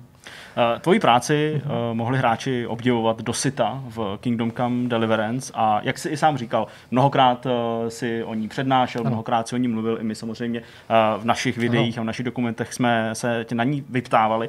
Mě by nicméně zajímalo, protože my jsme se k tomu vlastně možná společně nikdy úplně nedostali, mě by zajímala ta geneze, to znamená ten tvůj vlastně jako začátek, to, kdy se s tebe stal takhle univerzální člověk, který zpracovává zvuk nejenom tím, že by ho skládal, ale právě, Jasně. že ho i programuje, implementuje do hry. Eh, tak eh, kde se vlastně v tobě zrodila tahle vášeň, eh, tyhle ty dva možná na první pohled dost dálený světy, umělecký a takový technický, spojovat? No já jsem vlastně osciloval mezi, mezi technikou a uměním. Že? Hmm. Můj, a pocházím z muzikantské rodiny. To je, můj tatínek byl koncertní zpěvák hmm. a koupil mi Atárko. Mm-hmm. starý, starý 800 XL, že prostě takový ten 8 A takže když jsem byl prostě, když jsem byl kluk, tak jsem měl prostě tady, tady, ten, tady tu mašinku a prostě jsem se snažil do toho nějak jako dostat a potom byl moje jako uvnitř seznámení s počítačem. Ale uvažoval jsem, že bych, že bych, že bych šel na nějaký jako konzervatoře a AMU a prostě podobné věci, ale vlastně nakonec jsem, nakonec jsem šel na, nakonec jsem šel na gymnázium a, na ČVUT, kde jsem vlastně zůstal až do své habilitace. A, a ale ten zvuk mě pořád zajímal. Tak pořád mě, mě, mě, mě zajímalo něco se zvukem. Takže třeba moje, moje diplomka byla jako simulace třírozvědného šíření, simulace šíření zvuku v třírozvědném prostoru. Mm-hmm. Jo, takže když prostě máš nějaký geometrický model světa, někdo tam v tom virtuálním prostředí tleskne, jak je to slyšet na druhé straně, jak se to jako rozlehne a podobné podobné mm-hmm. věci. Ty techniky, kterých, kterých kolem toho je, je celá řada, bylo to, tady to dost začínalo, dneska je to docela běžný, ale jako tady to dost, dost začínalo. Uh, potom moje dizertace vlastně byl, že jsem, byla, že jsem se, že mě zajímalo, jak použít zvuk pro vstup informace. Jo? Mm. Že takový ten koncept, kdy, kdy se uh, sleduje vejška tónu nebo něco takového mm. a to se potom mapuje na nějaký, na nějaký vstup. Jednoduchá, jednoduchý koncept, ale dá se kolem toho udělat docela dost, dost zajímavého, dost zajímavých experimentů. A že tím jsem se bavil během, během svého PhD. No a na, na svém postdoku jsem dělal, jsem se zabýval řečí, to znamená jako jak, jakým způsobem může člověk komunikovat s počítačem pomocí, pomocí řeči. Aha. Řešili jsme nějaké věci kolem osobnosti toho, toho, toho řečníka. Takže, takže, takže takhle. No a, a, a potom, a, a pak jsem se věnoval asistivní technologii, to znamená, jakým způsobem je možný použít zvuk pro vstup informace, když vlastně není jiná jako cesta. Jo? Když prostě nemůžeš psát na klávesnici, nemůžeš hýbat, jako nemůžeš hýbat myší, co děláš. Jo? No a takže takhle jsem se tomu věnoval. No a potom, takže vlastně to, že jsem se dostal do Warhorse a to, že jsem se začal zabývat jako game audio obecně, mm-hmm. um, vlastně byl, to je vlastně můj jako další, další jako use case toho, jakým způsobem použít zvuk. Aha. Mm-hmm. Jo, takže, takže takhle. No a těch věcí, já jsem, jako my máme, na, když jsem byl ještě na ČVUT, tak tam je Institut intermédií Romana Berky, což je super pracoviště který se věnuje právě kombinaci umění a techniky. Mm-hmm. A je to celý na tom založený, že v podstatě oni mají jako dialog mezi technikama, který zkrátka ví, jak věci fungují, a umělcema, který ví, co by si od toho, jako jak by si to jako, jako přáli. No a teď si musí nějak domluvit. Že? A tak jsem si vlastně uvědomil, že třeba jako, že jazyk ty lidi často mají společný a vlastně nemají, protože oni používají stejné slova. A vždycky v té oblasti to slovo znamená něco úplně jiného. Aha. A potom se dokážu dokonale pohádat, zkrátka, jako, jako, co, teda, co teda je zvuk, jo, a tykon, když v podstatě jako, že zvuk je zkrátka jako pro, pro, pro, fyzika, pro, pro fyzikálního člověka zvuk je prostě šíření nějakých vibrací, že jo, a pro, ale to vlastně umělce vůbec nezajímá. hmm, hmm. A to je takový to klasický, že, jo, že ve vesmíru, když máte prostě když máte nějaký výbuchy ve vesmíru, tak musí být pořádně slyšet, protože to je, protože to je, to je, to je velký spektákl, že jo? Tak, je tam vákum, že jo? Tam není slyšet. Tam že? není nic slyšet. Tam jako jediný, co slyšíš, jediný, kdy slyší ve vesmíru, je zvuk. Když, když do tvojí lodě narazí nějaká jiná loď, tak pak to samozřejmě slyšíš a nejspíš je to to poslední, co jsi slyšel, že jo? ale, ale tak, no. Ty nepochybně sleduješ svý kolegy. No jasně. Nebudu záměrně říkat konkurenci, ale další projekty a předpokládám, že se na ty hry, anebo možná nejen herní projekty, díváš perspektivou, kterou si nám teďka popisoval, jasně. způsobem svý vlastní práce a tím, co tě ovlivnilo na jedné straně technologie, programování, na druhé straně ty umělecká část té hudby. Dokázal bys vypíchnout nebo třeba uvíct příklady jiných zajímavých titulů z poslední doby, anebo třeba dávnější minulosti, který podle tebe právě se zvukem, hudbou, anebo její implementací a v praxi prostě Jasně. pracovali nějakým zajímavým způsobem, protože já věřím, že většina našich diváků dobře ví, v čem bylo KCDčko eh, originální nebo zajímavý, pokud jde právě o to prolínání té hudby nebo o ty momenty, kdy jsme přecházeli já nevím, z nebezpečí do klidu, z, z exteriéru do interiéru, ale jaký jiný příklady Jasně. bys vypíchnul? Uh, já jsem... Zajímavý titul je Eternal Castle. Mhm. To je taková ta, takový ten re- remaster, remaster hry, která byla údajně na, že jo, ještě na starých písíčkách, ona nikdy nebyla, že jo? Neexistovala. Neexistovala. Ale to je nás, jedno. nás to taky tady velmi ale, zaujalo. ale, je to, ale je to prostě krásný koncept, jo? Že, Mhm. mm-hmm. že vlastně uděláš, uděláš hru, která je jako celá jako udělaná jako CGA paletě, jako to pomocí CGA palety. Je vidět, že to je, že to je nějaký shader, že, jo? že to prostě není jako, že to není ten pixel art jako z Jasně. 80. let, a, ale prostě to je jedno, jako má to, má to nádhernou atmosféru, prostě jako CGA paleta je tak strašně in your face, že je to jedna z nejlepších jako vůbec jako kombinací barevných, co jako znám. No rozhodně to nepřehlídneš. No ne, prostě. nepřehlídneš, to jako to nejde nepře, ano, to máš prostě potom takhle vypálení, takhle v sítnici. Jasně, že jo, prostě ig- nelze že ignorovat, nelze přehlédnout. Ne, že ignorovat nepřehnu, ano, jasně. A vlastně, a teď si vybíráš, že jo, máš tam vlastně čtyři palety, že jo, jedna je, jedna je že jo, vlastně, tak, a vlastně jsou dvě, jenom, že jsou jako, jedna je tmavší, druhá je světlejší a, a nebo dvě dvojice teda, ale a, a teď Oni krásně používají zvuk, aby, aby vlastně dokreslili ten, ten, ten, ten, ten svět. Že samotný ten, samotná ta paleta, jako je to super, je to dokonalý, že jo, jako spousta her takhle vznikla, je to prostě atmosféra, všechno. No jo, akorát, že přece jenom máš 320 pixelů takhle a 200 pixelů takhle a každý pixel má jenom čtyři barvy, tak a chceš mít jako nějaký, jako, nějaký co, co uděláš, že jo? Použij zvuk. Hmm. A že třeba oni mají nádherně udělaný, oni mají nádherně udělaný zvuky kroků, že víš, po čem šlapeš, víš, co je prostě, jako jestli to je tráva, nebo, nebo, nebo voda, nebo, nebo, nebo co, že jo. A ty jako víš, prostě občas se tam něco hýbe a teď nevíš, co to jako je, jestli to je, že, že všechno je to velký jako jeden pixel de facto, tak jestli to je, jestli to je, jo, jestli to je zvíře, nebo jestli to je moucha, nevíš, že jo, ale přitom je to důležitý pro ten příběh. Zvuk. Hmm. Muziku to má super, že jo? To má, to má prostě nádherný takový jako něco mezi synthwavem a Hmm. hmm. přitom je tam taky orchestr, je to prostě to je Bylo to už v těch trailerech hodně zní, Ano, takový ano. nádech, něco z Blade Runneru, ale Ano. možná i Trona, prostě hodně ta 80 Ano, ano. jako stylizace a ten hrozně, vkus. hrozně, hrozně, hrozně hezký moment tam je, jak když člověk ukládá pozici, že jo? když prostě medituje, aby si uložil pozici, že jo? tak se ozve takový ten sample z 80. let, který se často použije, nějaký, to, nějaký to emulátor EMU2, nebo jak se to jmenovalo, Mhm. mm. že jo. Takový ten klasický, prostě ikonický sample, který je v takových těch, takových těch jako v rádoby spirituálních 80 prostě popinách, že jo, co tam jsou. Je, to, je prostě, Hm. to je tak dokonale vybraný. Jo. vlastně. A e, když odhlídneš od Eternal Castle jako od něčeho, co si tady vyzdvihl e, jako zvukově zajímavou záležitost, tak existovala třeba pro tu tvoji práci na Kingdom Come e, nějaká výraznější inspirace? Já vím, že je to osobitá Jasně, záležitost, jasně. středověkých her třeba nemusí být Jasně. tolik. Um, já jsem se, já jsem se vždycky, já jsem jako, jako nepřehrál jsem toho tuny, jo, to musím přiznat, že jako jsou lidi, kteří prostě to mají jako strašně, strašně jako, jako, jako proskoumaný a tak dále a před- myslím si, že vám se nemůžu vůbec vyrovnat, že jo, co se týká jako znalosti, znalosti jako titulů a No tak to dále, ale... ne- nepřeceňuji. Jsme prostě hráči jako každý Jasně. jiný. ale uh, samozřejmě, že jsem, že jsem pozoroval věci, tak třeba jako Fallout New Vegas, Mhm. že jo, jak, jak, se, jak se dělá hudba tam, co tam vlastně mají za věci, tak tam jsou nějaký, jsou tam nějaké lokace, jsou tam časy dne, Ano. ty lokace jsou udělané takové, že, že jsou vždycky v několika jako verzích, je tam několik vrstev, te- me- mezi kterými se crossfadeuje, podle toho, jak moc je to intenzivní ten prožitek. A hrozně to funguje. Pak tam jsou ještě potom nějaké jako, takové jako ikony zvukový, které jsou, že prostě jako pustí jako takový ty, takový ty solový nástroje, takové ty věci. Tak to je super, to je hrozně hezký. Hmm. Je to takový jako, je to takový jako podstatě jako táhlej, rozpadlej svět, který ale vlastně drží jako spolu díky té muzice i, že jo.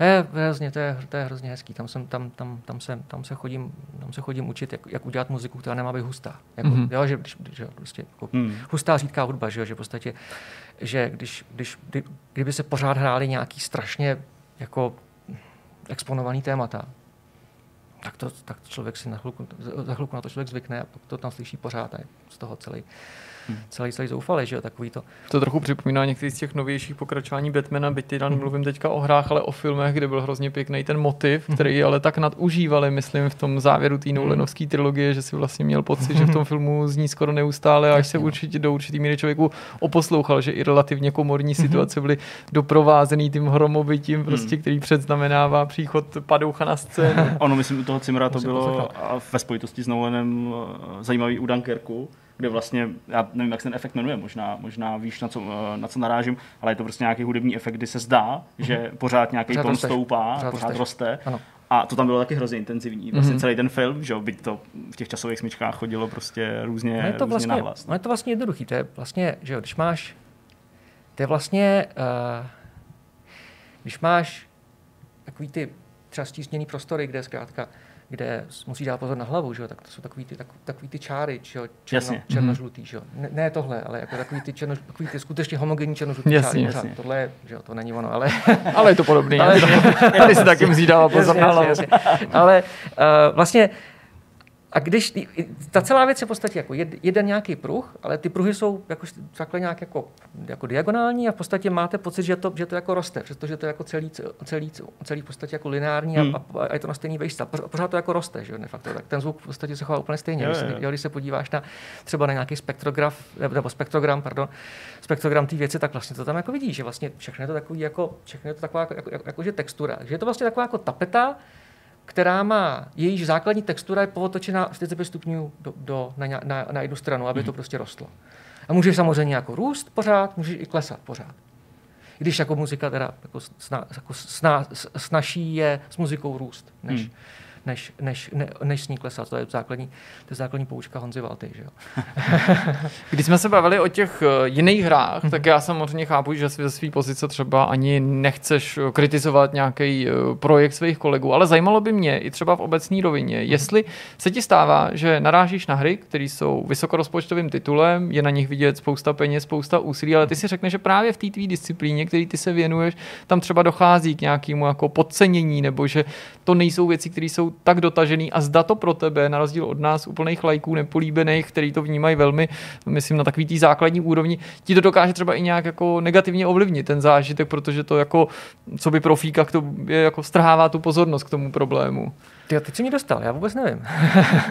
hmm. Ale jako ne, já možná, já si myslím, že to je takový to, asi to nejvíc, co, co, co jako praští, praští do uší je, když je k nějakému světu vybraný v podstatě nevhodný žánr, hmm.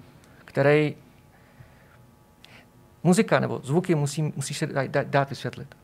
To znamená, ten svět nějakým způsobem generuje věci. Generuje svůj vizuál, generuje svůj zvuk. Často, a ne často, no, to není tak častý, že ono většinou to jako lidi mají jako krásný, že většinou to super jako zvuk je většinou jako hezký, že jo. Ale občas se stane, eh, že, že, že, že, že třeba volba konkrétní muziky není, není úplně optimální, protože v- třeba v rámci toho světa nemá smysl, aby hrála tahle muzika, protože tam není žádná spojitost. Mhm. Jo, že nemůžeš prostě třeba ke jako starověkýmu nebo středověkýmu Londýnu prostě hrát dubstep.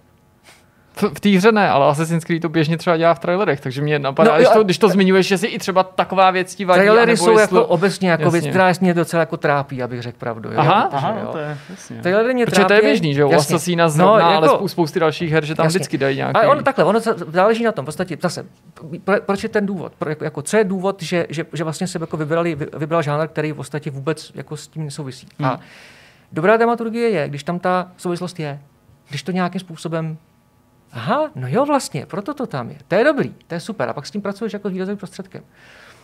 Ale já někdy, já občas mám pocit, že občas se stane, že, že zkrátka tam někdo dá prostě jenom, tak co- koho tady, jaký te, co to, co to je prostě za muziku, tohle, hm. Ale jo, jo, jak to potom jako není úplně dobrý. Ale trailery. Uh, mě hrozně, mě hrozně líto u trailerů, když, v podstatě, když, když, když, často se stane, že, že se do traileru dá muzika, která vůbec nesouvisí s tou hrou.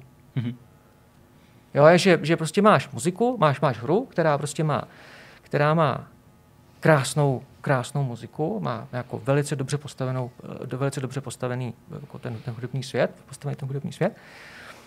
A trailer vlastně vůbec ani třeba jako nezohlední eh, jaká hudba v té hře vlastně je. Že potom ten trailer vlastně zastupuje celou tu hru, ukazuje kus gameplaye, ukazuje, ukazuje kus kus uh, grafiky, ukazuje kus příběhu, úplně všechno tam je zastoupený, protože trailer prodává, to je hlavní na, jako věc, to je jako marketingový nástroj přede, především. A jediná věc, která tam často není zastoupená, je muzika. Hmm. Jo, že je to úplně něco jiného. Prostě daj tam nějakou, jako nějaký prostě stock music, nebo, nebo třeba někdo napíše nějakou prostě trailerovou muziku pro danou věc, aby to prostě znělo jako trailer. No, to potom zní jako kterýkoliv jiný jako trailer. A potom je, pak je problém, jo, že prostě ti máš, jako prodáváš svoji hru, chceš, aby věděli, lidi věděli, co vlastně ta hra má být, jako jak to vlastně potom bude, až to bude. A muzika je, se tam vůbec nehodí. A třeba ti to jako, i, i, ten, i ten svět třeba potom hodí někam úplně jinam. Jo? Že, že že lidi mají třeba potom jako, jako ne, nedobrý očekávání, jo? Co, co, o čem ta hra vlastně bude. Vlastně úplně hodíš do úplně jiného kulturního kontextu. Hmm díky tomu, že se to prostě nesedlo. Jasně. Když to vezmu ještě z takového pohledu, který my tady často otevíráme uh, s Jirkou i s Petrem při hodnocení her, tak uh, ano, často se bavíme třeba o té grafice, a nejenom o té grafice, ale bavíme se třeba i o tom, jak hry jsou uh, zpracované ve smyslu nějakých cutscén, kam se posouvají. Uh, tu hudbu, uh, možná i proto, že jsme skutečně lajci, tak uh, nevnímáme třeba tak silně. Proto mě zajímalo z tvého pohledu, Eh, posouvá se ta hudba, její zpracování ve hrách, možná nápaditost, řekněme, eh, podobně jako se posouvá právě, a ne nutně ta grafika, ale spíš celková prezentace těch videoher v poslední době, nebo tam třeba dochází k nějaký stagnaci a dřív to bývalo lepší a promyšlenější? Teda pokud jsi samozřejmě to schopný odpovědět vzhledem k tomu, kolik si toho samozřejmě nahrál. Hele, uh, viděl bych tam dvě roviny. Ano. Rovina technická, rovina obsahová. Jasně. Uh, Začali jsme někdy, že prostě první, kdy byla nějaká první, první muzika v nějaký počítačové hře, prostě 1970 třeba. Jasně, jo. nějaký pípání. A prostě. přesně, to si, to si vlastně, to si měla jako rád, to si měla radost, že to vlastně nebyla muzika velice často, nebo pak to třeba byla jako nějaká znělka, kterou tam prostě někdo jako splichtil na, na pářátku prostě kódu, že mu prostě zbylo tady prostě těch 16 instrukcí v Assembleru, když to přeženu a prostě tam dal nějakou muziku, že Ale uh, tak to vlastně začalo. A najednou, to, to bylo tehdy a teď máme jako neomezené možnosti, jako doslova neomezené možnosti. Můžeme dělat úplně naprosto všechno. Mm-hmm. A mezi tím byly různý mezidobí, že jo? Tak samozřejmě prostě osmibitová muzika chiptuny, že jo? To je prostě, to je, moje, to je moje srdcovka. Uh, Atárka starý, starý komodory, tak tam prostě si měl čtyři kanály na Atárku a to je v podstatě všechno, co si měl, že jo? A měl si jako nějaký, měl si nějaký třeba fixní definovaný tempa a, ladění, který bylo takový spíš neladění, že jo. Aby to, a to bylo to, co tam znělo právě tak, tak jako hezky a tak jako tak charakteristicky. A pak si měl pak si měl nějaký sound blastery a, a FM syntézu a podobné věci a, a Nintendo Entertainment System, to oni měli nějak, taky jako docela svůj jako specifický výběr zvuků, že, jo? že si mhm. měl nějaký trouhelníky, nějaký, nějaký, nějaký šumy, nějaký, nějaký šterce a v podstatě neměl si nic jiného. Takže v podstatě ti to jako dost nadefinovalo tvůj tvoje, tvoji orchestraci, tvoji instrumentaci. Jo? Ty jsi měl prostě takhle ti to někdo řekl, hele, tady to máš. A vlastně všechny muziky si musel psát, jako kdyby si je psal pro tady ten ensemble. A vnímáš to tak, jako že vlastně ten předpoklad, ten technický, že to je, jak jsi zmínila, ty zvukové karty, nebo Jasně. třeba tu konzoli s tím nějakým zvukovým čipem, že to je vlastně taková jako kapela pro toho, pro toho skladatele, to se kterou on se musí vypořádat ono to, ono to pomůže, a, a složitý to na, na míru? Ano, ono to, ono, to, ono, to, ono, ono to hrozně pomůže, jo, když, když to takhle vlastně vidíš, jo, že vlastně když máš ty čtyři kanály, tak vlastně máš čtyři nějaký jako hráče, který něco můžou dělat. A, a když potom píšeš nějaký hlasy, tak je dobrý, aby to prostě nějak takhle jako fungovalo. To je prostě klasická harmonie, že jo? Nebo klasický psaní, psaní, psaní, jako psaní muziky jako z velké části. Ne, ne, že bych... No, to je jedno. A Uh, a pak, byl, a pak byl FM syntéza, že jo, taky nádher, to je taky nádherná technologie, že jo, prostě, jak, jak, jak, to zní tak jako kulatě a přitom občas hranatě, to je prostě hrozně hezký, že jo. FMK, že jo, starý prostě koncept, konec 80. let, začátek 90. nebo něco hmm. takového. Pak, pak byly nějaký, pak, pak byly nějaký už, už, už, už sample banky, nějaký, nějaký General MIDI, že jo, a, a to bylo vlastně, bylo vlastně taky zajímavý, protože člověk napsal muziku a vlastně vůbec nevěděl, jak, jak to bude znít na tom, na, tý, na tom druhém konci, že jo. Hmm. Protože jo, v 90. letech vlastně každý stroj každý PC bylo postavený úplně jinak. Některý mělo gra, jako nějakou grafiku, některý mělo nějakou zvukovou kartu, některý mělo nějakou, nemělo zvukovou kartu, měl PC speaker a podobné prostě věci. Že? Takže, a vlastně, když se, potom, když se potom vydala hra, tak potom každá hra, vlastně každá ta instance, každá ta, jako, to, ta, každá ta instalace té hry byl skoro unikát. Hmm. Jo, a vždycky, takže, takže Což omezilo možnosti, jakým způsobem psát a zase jako přinutilo psát, jako jak, jak psát nějak jinak, jo? že třeba lidi se víc zabývali melodií a harmonií, anebo naopak třeba na tom atárku, naopak se harmonií vlastně moc zabývat ani nemohli, protože, protože když prostě hraješ určitý, nebo naopak ještě víc, protože když hraješ určitý akordy na atárku, tak jsou, tak jsou rozladěný a určitý akordy jsou, jsou, jsou, jsou čistý, mm-hmm. protože podle toho, že je tam nějaký frekvenční děliš, který, který je který vlastně ne úplně nezařezává s tím, co by si, co by si chtěl, co by si představoval od, od standardního ladění. No a takže to bylo tehdy a teď vlastně tady to omezení není. Hmm. Teď to omezení není. Takže můžeš dělat úplně cokoliv. Můžeš, prostě, můžeš tam mít symfoniák, můžeš tam mít prostě kapelu, můžeš tam mít zpěv, můžeš tam mít prostě chiptuny. Jasně. že jo. dneska, k tomu, jasně. Dneska, dneska jsou chiptuny volba, nikoliv nutnost, že jo? Což, což z toho dělá právě prostě podstatě hudební nástroj. Že jo? Ka, ka, každý hudební nástroj je, je, je, je, vlastně volba, není to nutnost. To je, hmm. jo? A, tak, takže um, vývoj, každé, každý to období sebou přineslo určitý způsoby, jakým způsobem, nebo jakým, jakým způsobem psát, hmm. jakým způsobem se postavit k hudebnímu obsahu, jestli vůbec uvažovat jako v termínech, jako je hudební obsah, jako v těch sedmdesátkách nebo na konci sedmdesátek, na začátku osmdesátek, jako Jasně, tak tam někdo prostě dal nějakou melodii, ale tomu se nedá moc říkat hudební obsah z, jako z dnešního hlediska. Jako dá, samozřejmě, je to technický hudební obsah, že jo, ale jako, že jo. Hmm.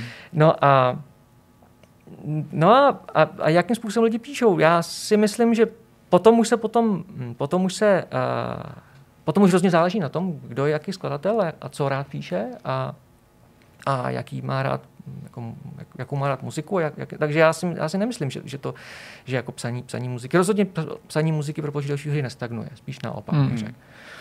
A, a lidi experimentují s různýma věcma, s různýma instrumentacemi, s různýma přístupama. Že jo? A volbu, volba žánru, kterou člověk chce dát do dané hry, ti vlastně určí co s tou muzikou můžeš dělat, jak moc, jak moc ta muzika může hmm. reagovat na, na, na svět. Někdy naopak třeba je to muzika, která vynutí nějaký chování světa, že jo. Ty třeba máš nějakou, něco, co je vyloženě, když, když máš muziku, která je jako čistá elektronika, Jasně. třeba techno nějaký, tak skutečně musíš si dát pozor, aby si, aby si měl jako dobrý beat alignment, že. Mm-hmm. A když máš nějakou, nějakou, sound, nějakou sound designovku, nějaký prostě nějaký jenom jako amorfní plochy, tak může dělat cokoliv. Takže opravdu záleží na tom. Opravdu prostě hmm. záleží na tom, jakou máš technologii k dispozici. Dneska je v podstatě všechno možný. A jak rád píšeš. Hmm. Nakolik je podle tebe ta historická herní hudba doceněná? Teď nemyslím historickou hmm. ve smyslu uh, historie, eh, jako je v Kingdom Come, ale prostě ta hudba rozumím, z 80. a raných 90. let. Je to něco, co v závislosti na té vyvíjející se technologii je překonaný, anebo zastáváš spíš ten názor, že si se zalíbením, anebo možná částečně díky té nostalgii s chudí poslechneš prostě soundtrack z oblíbených her z 80. let, protože i přes ty technické omezení mm-hmm. dokážeš na tom, na tom, na té hudbě do, ocenit i to řešení, ale třeba i tu jednoduchou melodii, tak jak to tam je z řady her, prostě Sonic a Maria, nedávno jsme tady měli takový tematický kvíz a že i relativně jednoduchý soundtrack se nám dostal, dostal do hlavy a vlastně si ho člověk brouká dneska. Jak to jako vnímáš? Poslechneš si hudbu z Turikana jen tak jako v neděli u knížky? No, asi u knížky moc ne, ale, ale já mám, když já, já docela rád řídím auto, když někam jedu, tak prostě mám, mám jako herní soundtracky a třeba poslouchám Golden X velice rád jako v FMkách, že jo? to je mm-hmm. prostě super, to je prostě geniální k tomu, jo, jo, k tomu to, to, to, to, je super atmosféra. Ale um, já si nemyslím, že to je překonaný. Já si myslím, že to je prostě, že to je určitá historický, že je určitý historický období a v podstatě je to, je to, je to podobné, jako se, se ptát, jestli renesanční muzika je překonaná. Jasně. Jako není. Je prostě jako, byla v té době, psalo se tak nějak, vycházelo to z nějakých, z nějakých vlastností daného nástroje, že, jo, že měl si prostě, měl si prostě uh, bylo komplikovaný dát hodně lidí pohromadě, aby hráli muziku, tak většinou, většina věcí byly komořiny, že jo. A uh, nástroje se nějak chovaly a bylo nějaké ladění a byly nějaké technické možnosti, tak se prostě nějakým způsobem pro ty, pro ty nástroje psalo. Byly nějaké zvyklosti, jak, jak, jak, jak nakládat s harmonií. Harmonie třeba vznikala že jo, v té době jako západní harmonie, že Bůh jak to bylo jindy, nemůžu mluvit za jiné kultury. Ale, ale uh, a počítačová muzika je dost podobná, jo? že vlastně to, co, když posloucháme chiptune, nebo když posloucháme starou historickou hudbu, tak vlastně my vlastně ten chiptune je de facto ten středověk, jo, když se na to podíváme. Jo. To je vlastně, jo, není to pravěk, protože v pravěku tam, jako, tam, možná, tam asi nějaká muzika byla taky, že jo, nevíme, ne, ne, ne, netušíme. Ale dobrý, tak středověk, prostě jsou nějaký nástroje, jsou nějaký, jsou nějaký postupy, jsou nějaké zvyklosti, chiptune je na tom úplně stejně. Takže hmm. rozhodně to není nic jako překonaného. Rozhodně nějaké věci jsou rozhodně vyloženě špatný. To se tak stane někdy. Jo? Nějaká hmm. muzika prostě jako, že se ti fakt nelíbí. Nějaká muzika je třeba i objektivně špatná, jo? že jako že to třeba jako nedrží ani pohromadě a že je to tak jako nějak různě jako splichtěný, ale i když samozřejmě jako 90% hodnocení muziky je vždycky subjektivní názor. Že jo? Hmm. Ale ale, ale ne, prostě je to, je, to, je to tak, všechno má své místo, všechno, všechno má své místo, vše, jako všechno má smysl si poslechnout. Hmm. Ať už je to, ať už je to starý chiptune jako z Commodore 64 nebo, nebo nějaký jako třeba, já nevím, uh, nějaký věci z PC speakeru, že jo, a, a nebo, nějaký, nebo nějaký starorenesanční věci, nebo nějaký early renaissance věci, nebo nějaký, prostě nějaký středověk, všechno má smysl poslouchat. Mm-hmm.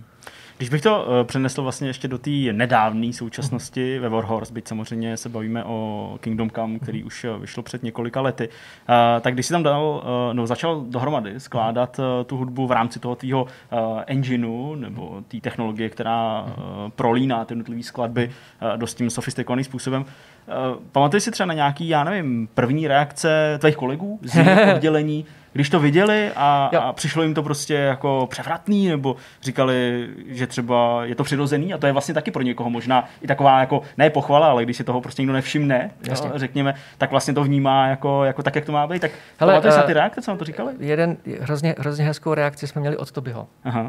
Když Honza, že když jsme jako, to, jako většinu muziky v Kingdom Come napsal Honza, to je důležitý. Jo? Jasně.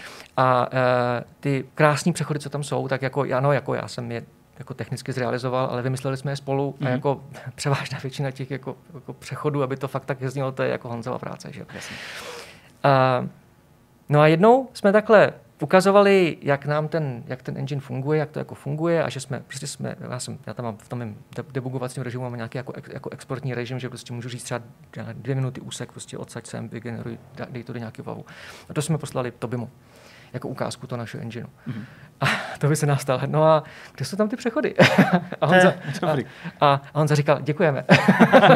jo, tak eh, k tomu jsem cca mířil, přesně, ano. že jako když se to někdo nevšimne, tak, eh, tak je to to správný. A pokud jde o tu implementaci, přišlo to nakonec naopak někomu složitý? Ne, to řešení, které jste vymysleli mm. jako takový, to mm. chápu, že bylo ve vašich rukou, Jasně. ale byla nějaká obava, jestli to bude implementovat do té hry, jestli to, já nevím, nebude příliš náročný, nebo je to v rozporu s něčím, co v té hře existuje? Jako ta implementace byl taky můj problém, takže jako já, když jsem, já jsem to vlastně jako slíbil a pak jsem to musel jako udělat, že jo. takže ano, bylo to náročné, ale nakonec jako technicky, jak to vlastně funguje. Uh, máš FMOD Studio, který nám hraje všechny zvuky. Mm-hmm. FMOD Studio umí přehrávat takzvaný programmer sound, což je v podstatě nějaký stream, který se generuje jako, jako z CPUčka. To znamená nějakým, nějakým procesem, nějakým algoritmem, nějakým, nějakou procedurou. Často se tak dělají třeba, třeba syntetická muzika, když, když třeba někdo emuluje starý, starý adliba a chce to hrát přes, přes, přes, přes FMOD Studio, tak takhle to dělá, že prostě má nějaký emulátor toho adliba, ten, ten emulátor prostě streamuje, streamuje zvuky přímo do toho FMOD Studia a to potom to hraje, hraje to skrz ty všechny ty různé filtry, efekty a tak dále, co tam potom jsou. Mm-hmm. No a ten náš Sequence Music Engine dělá úplně to tež. Jo, je to v podstatě věc, která, která zkrátka streamuje muziku, která v podstatě jako skládá tu muziku, je to takový jako podstatě inteligentní jako playback mechanism nějaký, jako, který má spoustu anotací a spoustu návazností a ta logika je docela složitá, jako ten, ten, ten výběr. A nakonec je to skutečně jenom v podstatě skládání jako kusů, kusů muziky za sebe, aby to na sebe hezky navázalo. A takhle ten stream, jak je, tak ho, tak ho, tak ho, tak ho posílám do FMO Studia. To je vlastně celý. Takže to zase až tak, až tak náročný to není.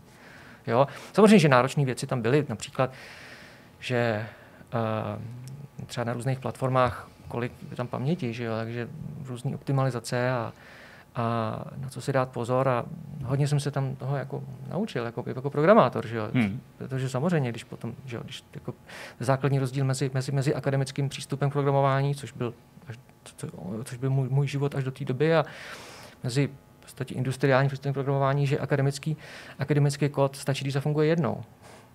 Mm-hmm, jasně. Mm-hmm. A tady opakovaně. No právě, tady prostě mm. jako ti to musí fungovat úplně na všech konfiguracích, úplně všechno. Musí být spolehlivý, nesmí to padat. To je na tom to složitý. Mm-hmm. Ale tak no. Je to pro tebe pořád výzva uh, ve smyslu toho, že už uh, si ten systém v podstatě vytvořil, uh-huh. uh, spolupracuješ uh, samozřejmě s velice schopným skladatelem, který ti je i tedy uh, schopný poskytnout uh, to, co potřebuješ, pro to, abys ty přechody mohl modelovat a, a dávat je, tak uh, nestane se třeba to, že prostě Adam Sporka uh-huh. jednoho dne řekne, tak já jdu zase odům dál a tahle, uh, jak si sám nazval, case study je pro mě ukončená a já jdu dělat něco dalšího? Nebo v jaký fázi teď té motivace uh, se nacházíš v tuhle chvíli? Mě to hrozně baví. Baví tě to pořád. No, to, tak to, jako, je to, to nejlepší, strašně, jsem strašně, strašně baví. Že? Prostě ty, jako ty, ty, projekty, na kterých, na, kterých jsem měl, na kterých jsem měl a mám možnost pracovat, to jsou prostě, to je krásná práce.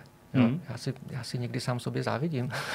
tak to je ještě lepší, než musí závidět někomu jinému. To si dobře. Mimochodem, jedna z posledních otázek. Celou tu dobu jsme se tady bavili o hudbě mhm. a o její implementaci, ale pořád jsme se jako dotýkali takových těch dvou rovin, právě ty umělecký a ty technický. A jak jsme se dívali do té minulosti, tak pořád musím myslet na to, jestli podle tebe a tvýho přesvědčení ty lidi, co obecný rovině, a teďka právě nechci říkat, jestli jsou to ty technici nebo ty klasický skladatelé, ty lidi, co dělají tu hudbu, jestli jsou to dneska vlastně jako stejný lidi, ne nutně ta samá osoba, ale stejná nátura, jako před 30 lety. A nebo jestli se právě ty kvality a toho, co se od toho profese očekává, změnily, protože to třeba, a nechci ale předjímat tu tvoji odpověď, těch 80. Mm-hmm. letech, raných 90. museli být spíš ty technici, ale třeba by už dneska neobstáli ve smyslu těch uměleckých kvalit, a, a nebo ne, a nebo dneska jsou to prostě velký umělci, ale zase by bez podpory těch technických lidí jako si neporadili s tou implementací, nebo, nebo si vlastně myslíš, že to je jedna a ta samá sorta lidí, která se vždycky v daný moment přizpůsobila těm možnostem? Zajímavá otázka. Uh, ale já nedokážu, nedokážu soudit. Uh, rozhodně se víc lidi specializují v současné době. Hmm. Že uh, člověk, který píše muziku pro počítačovou hru, tak asi ví jiné věci, než musel vidět před 30 rokama v každém případě. Hmm. Uh, asi má, nejspíš má větší kontrolu nad tím, jak to zní. Řekl bych, že, má, že často mývá menší kontrolu nad tím, jak to bude realizovaný. Jo, že jasně, jako, že, samozřejmě, že, že jako jak, jak ta muzika se, se, jako, se, se vyprodukuje, to je jako čistě jenom na, na, na, eh, tom, na, na rozhodnutí toho, to, toho, toho člověka, ale uh, vla, jako často to tak bývá, že třeba když pracuješ jako skladatel pro nějakou pro nějakou velkou společnost, tak oni mají prostě vlastní výrobní postupy a ty, ty ti prostě řeknou, takhle to bude, takhle se to tady u nás dělá. Hmm. Když vlastně, když on tak uvažuju, tak to bylo vždycky, no, tak hele, asi nevím. ne, záleží na tom prostě. Chápu, je záleží, to prostě za... asi i komplikovaný, prostě to zobecnit. Je to no. komplikovaný zobecnit, protože, protože samozřejmě, že, že, že, že jsou lidi, kteří jsou, jsou skladatelé, který, který, který jsou vlastně hodně hands-on a hmm. který jsou tam celou dobu, jak ten, jak ten projekt vzniká, uh, řeší vývoj technologií, hmm. buď, si ho, buď si to vyvinou sami, nebo, nebo řeknou někomu, že to potřebují mít vyvinutý. Pak jsou lidi, co jsou hrozně hands-off, jako že vlastně, že vlastně přijdou uh, do projektu na posledních pár měsíců, přijdou, nasekají nějaký asety, nasekají, jako, je to hezký, často to bylo hezký samozřejmě, ale jako, v podstatě to je celý, jako, je, to, je to prostě jako jeden, jako, jeden jako z dalších, z dalších věcí, které musí udělat. Uh, napíšou muziku, odezdají, vše, líbí, muzika se líbí, všechno to super, bezvadný, jdeme dál. Jo? A uh, tak jsou, jsou, jsou lidi, kterým kterým jako nezáleží na tom třeba potom, jak, jak moc ta muzika bude na sebe navazovat v rámci té hry třeba. Někdo to řeší naopak hrozně moc, možná až extrémně moc, jo. A tak, no, takže hmm. je to, hmm. ale byli to jiní lidi než, než dneska. Uh, před 30 rokama bych řekl, si typuju, jo, možná, možná, možná to tak není, ale typnul bych si, že, že, že muzikanti v té době byli Tyhle, já fakt nevím. Ale to je taky si myslím jedna z odpovědí, která tady může zaznít. Protože... Já si navíc myslím, že člověk, který dokáže tímhle způsobem odpovědět, vlastně prokazuje to největší hrdinství, protože v dnešní době každý má na všechno odpověď, takže fakt bez jakýkoliv nadsázky já jako ti musím vyseknout poklonu i prostě za to, že pokud máš pocit, že jsme tě příliš koupali touhle otázkou, že prostě výsledek je, že nedokážu vlastně odpovědět. A tak to, tak to má být. Uh, moje poslední otázka se vůbec nebude týkat hudby. Jasně. Nebude se týkat Kingdom Come, nebude se týkat vůbec ničeho, uh, co se týká tvojí profese. Ale uh, my se známe um, na této profesní ano. úrovni už nějakou dobu. No, Točili jsme spolu prostě nějaký dokument, dělali ano. jsme spolu nějaký uh rozhovory a tak dále. Adame, pokaždý, když tě vidíme, uh tak tě vidíme v takovýhle krásný malovaný košili. která je prostě už tvým poznávacím znamením, Ano, řekněme. děkuju, děkuju. Uh, mě opravdu na té osobní úrovni zajímá, odkud tahle móda pramení, kdy jsi si oblíbil, odkud uh, prostě přichází to, že vystupuješ vždycky v takhle krásný, barevný košili, uh, prostě, která samozřejmě má spoustu různých ornamentů a podobně. He- he- Hele, to je takový ten obchůdek na, na, na hlavní třídě v Santa, v Santa Cruz, Kalifornii, Aha. Eh, kam občas zajdu a prostě si nějakou košili koupím. No. A je to prostě čistě jenom Je věc, to- která se ti líbí. Je to hezký zkrátka, já to, no to mám jo, rád. já jak, to mně se taky líbí, je to, je to velice netradiční. Já, já, to mám spojený, já to mám spojený s eh, tím, když vlastně s tím, s tím, jako, s tím, s tím de facto jako přechodem z, jako z, ze stavu, kdy jsem byl akademik, do stavu, kdy jsem v podstatě herní vývojář, jako, ne, ne, nevím, kde byla ta, jako, ten, Mhm. mm-hmm. ne, ne, není moc jako předěl. A já jsem, já jsem měl, já jsem jezdíval docela často na univerzitu Santa Cruz, Mhm. a to město je prostě super, to město je hrozně hezký, to je krásný, krásný městečko. Už kousek od, od Bay Area, není to vyloženě Bay Area, není to Silicon Valley, ale je to jako blízko, takže tam, tam ten vliv je. A přitom jako je tam, je tam, ta, je tam jako ta, ta, ta země hodně, hodně, hodně poznat, jsou tam jako lidi, kteří mají, který mají i jako, v podstatě jako, jako, jako venkovský pohled na věc v úvozovkách. Mhm. A, a je to hrozně, hezký- hrozně hezký místo, a to mám s tím spojený. Takže, No, to je taková možná trivia odpověď pro všechny, kdo si to třeba celou dobu říkali, Ano. že jo, protože tady taková kovbojská košile, jako vy teďka ve hře, tak teď to víte prostě, Teď proč je tady ta přesně. kovbojská košile. Uh, Adame, moc díky za tvůj Děkuju, čas, že děkuju jsi na nás vyšetřil uh, i v této pravzvláštní době. Uh, moc díky za to, co jsi nám povídal o herní hudbě. Doufám, no co doufám, já jsem přesvědčený o tom, že se to muselo líbit i našim divákům. Takže ještě jednou moc díky, doufám, že se Děkuju zase moc. brzo uvidíme u uh, nějakého podobného povídání. No a teď už nezbývá nic jiného, než se přesunout na další část tohohle Budu se těšit. Moc děkuju. moc. Jsme na závěru vidcastu a závěr se neobejde bez myšmaše, eh, takže já bych ani nezdržoval s vysvětlováním, co myšmaš je, protože to všichni dobře víme. A rád bych, rád bych předal si slovo dál se zážitky z toho, z toho týdne eh, a Jirko, když tady svítí telefon, tak bych rovnou zamířil tímhle směrem. Eh, Jirko, co jsi zažil a co by si doporučil?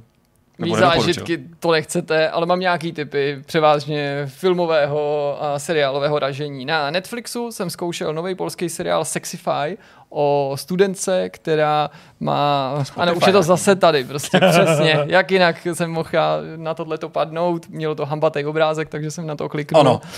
A přesně.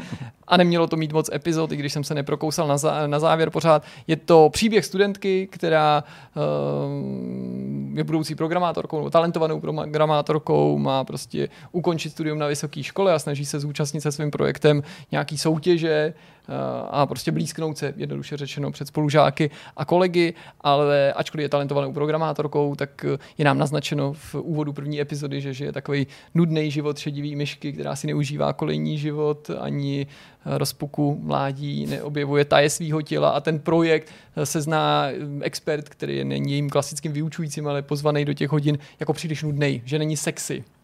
No, jednoduše řečeno, ona uh, má nějaký výzkum spánku, jak zlepšit kvalitu spánku, i když To na to se soustředí spousta aplikací, jo, bere to velmi vážně, programuje to už několikátý rok, má k tomu nějaký zařízení a tak dál a tak dál, ale řeknou jí, že to není dost sexy a ona má nějakou kamarádku a narazí na nějakou jinou dívku, který prostě prožívají na škole zase nějaký svý trable a rozhodnou se tedy namísto toho vytvořit aplikace, aplikaci jejíž jako smysl už, myslím, název seriálu Sexify předznamenává, do podrobností bych nezabíhal. Je to docela zajímavě obsazený, docela zajímavě to ty holky hrajou, nebo ty mladé herečky, ta děvčata šikovná polská, ale úplně mě to jako nechytlo. Jo, budu to sledovat dál, ale nebyla to teda láska na první pohled. Ne, ne s herečkami, ale se seriálem jako takovým. Tak to je na Netflixu. Pak jsem si připomněl starší film, který mě pobavil možná ze všeho nejvíc. Výlet s mámou, eh, ve kterém hraje Barbara Streisandová. Je to už ten film, aha.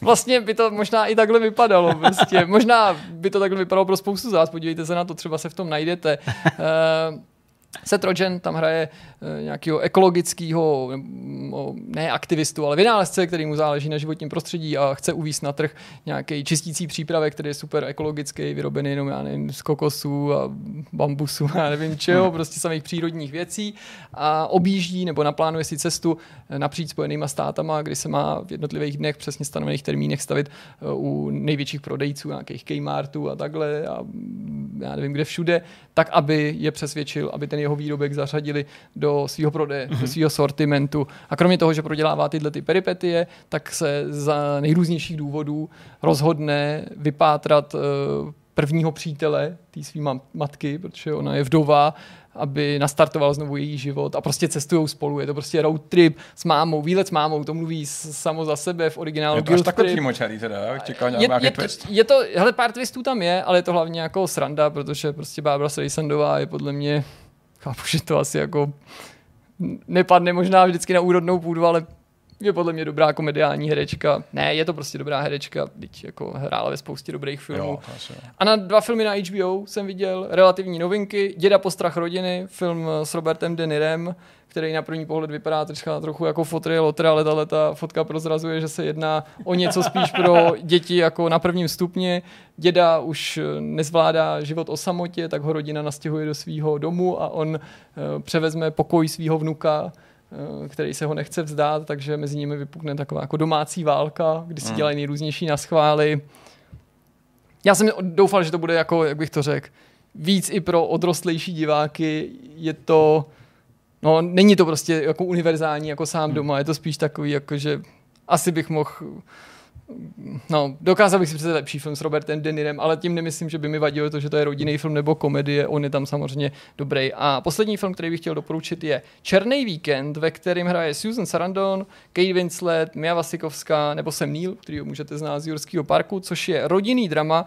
Je to asi nejzajímavější film, i když nemůžu slíbit, že se všem bude líbit z toho výběru, o kterém tady mluvím, z těch novinek. Černý víkend v originálu Blackbird je film z roku 2019, ve kterém Susan Sarandovaná je v té premise, to není žádný Blackbird? spoiler. Blackbird. To se zase zase letadlo, veď, tady jsem narazil. Proto jsem si dopustil, doufal jsem, že to je o SR-71. Ona tam sice ne. byla taková jenom stará raketa, ale...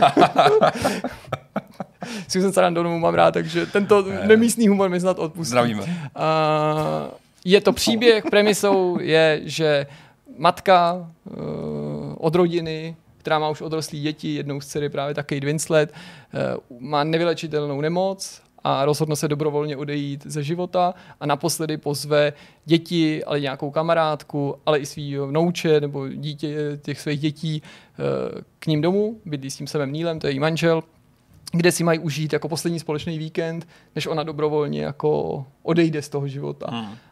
Ta sama premisa je velmi silná, ten příběh sám o sobě, o tomhle, jako, protože oni už jsou rozhodnutí, že se to stane, oni neřeší to, jestli se to má stát, je taky silný, protože to má nějaký dozvuky. Ta pravá síla toho příběhu ale spočívá v tom, nebo ten, ta, ta, ten, ten, to, to nejzajímavější na tom filmu, že s ohledem na to, jaká situace se blíží, vypluje při tom setkání, který je po delší době, že tam takhle jsou všichni, tak vypluje na povrch spousta jako křivt a nedořenejšených věcí z minulosti.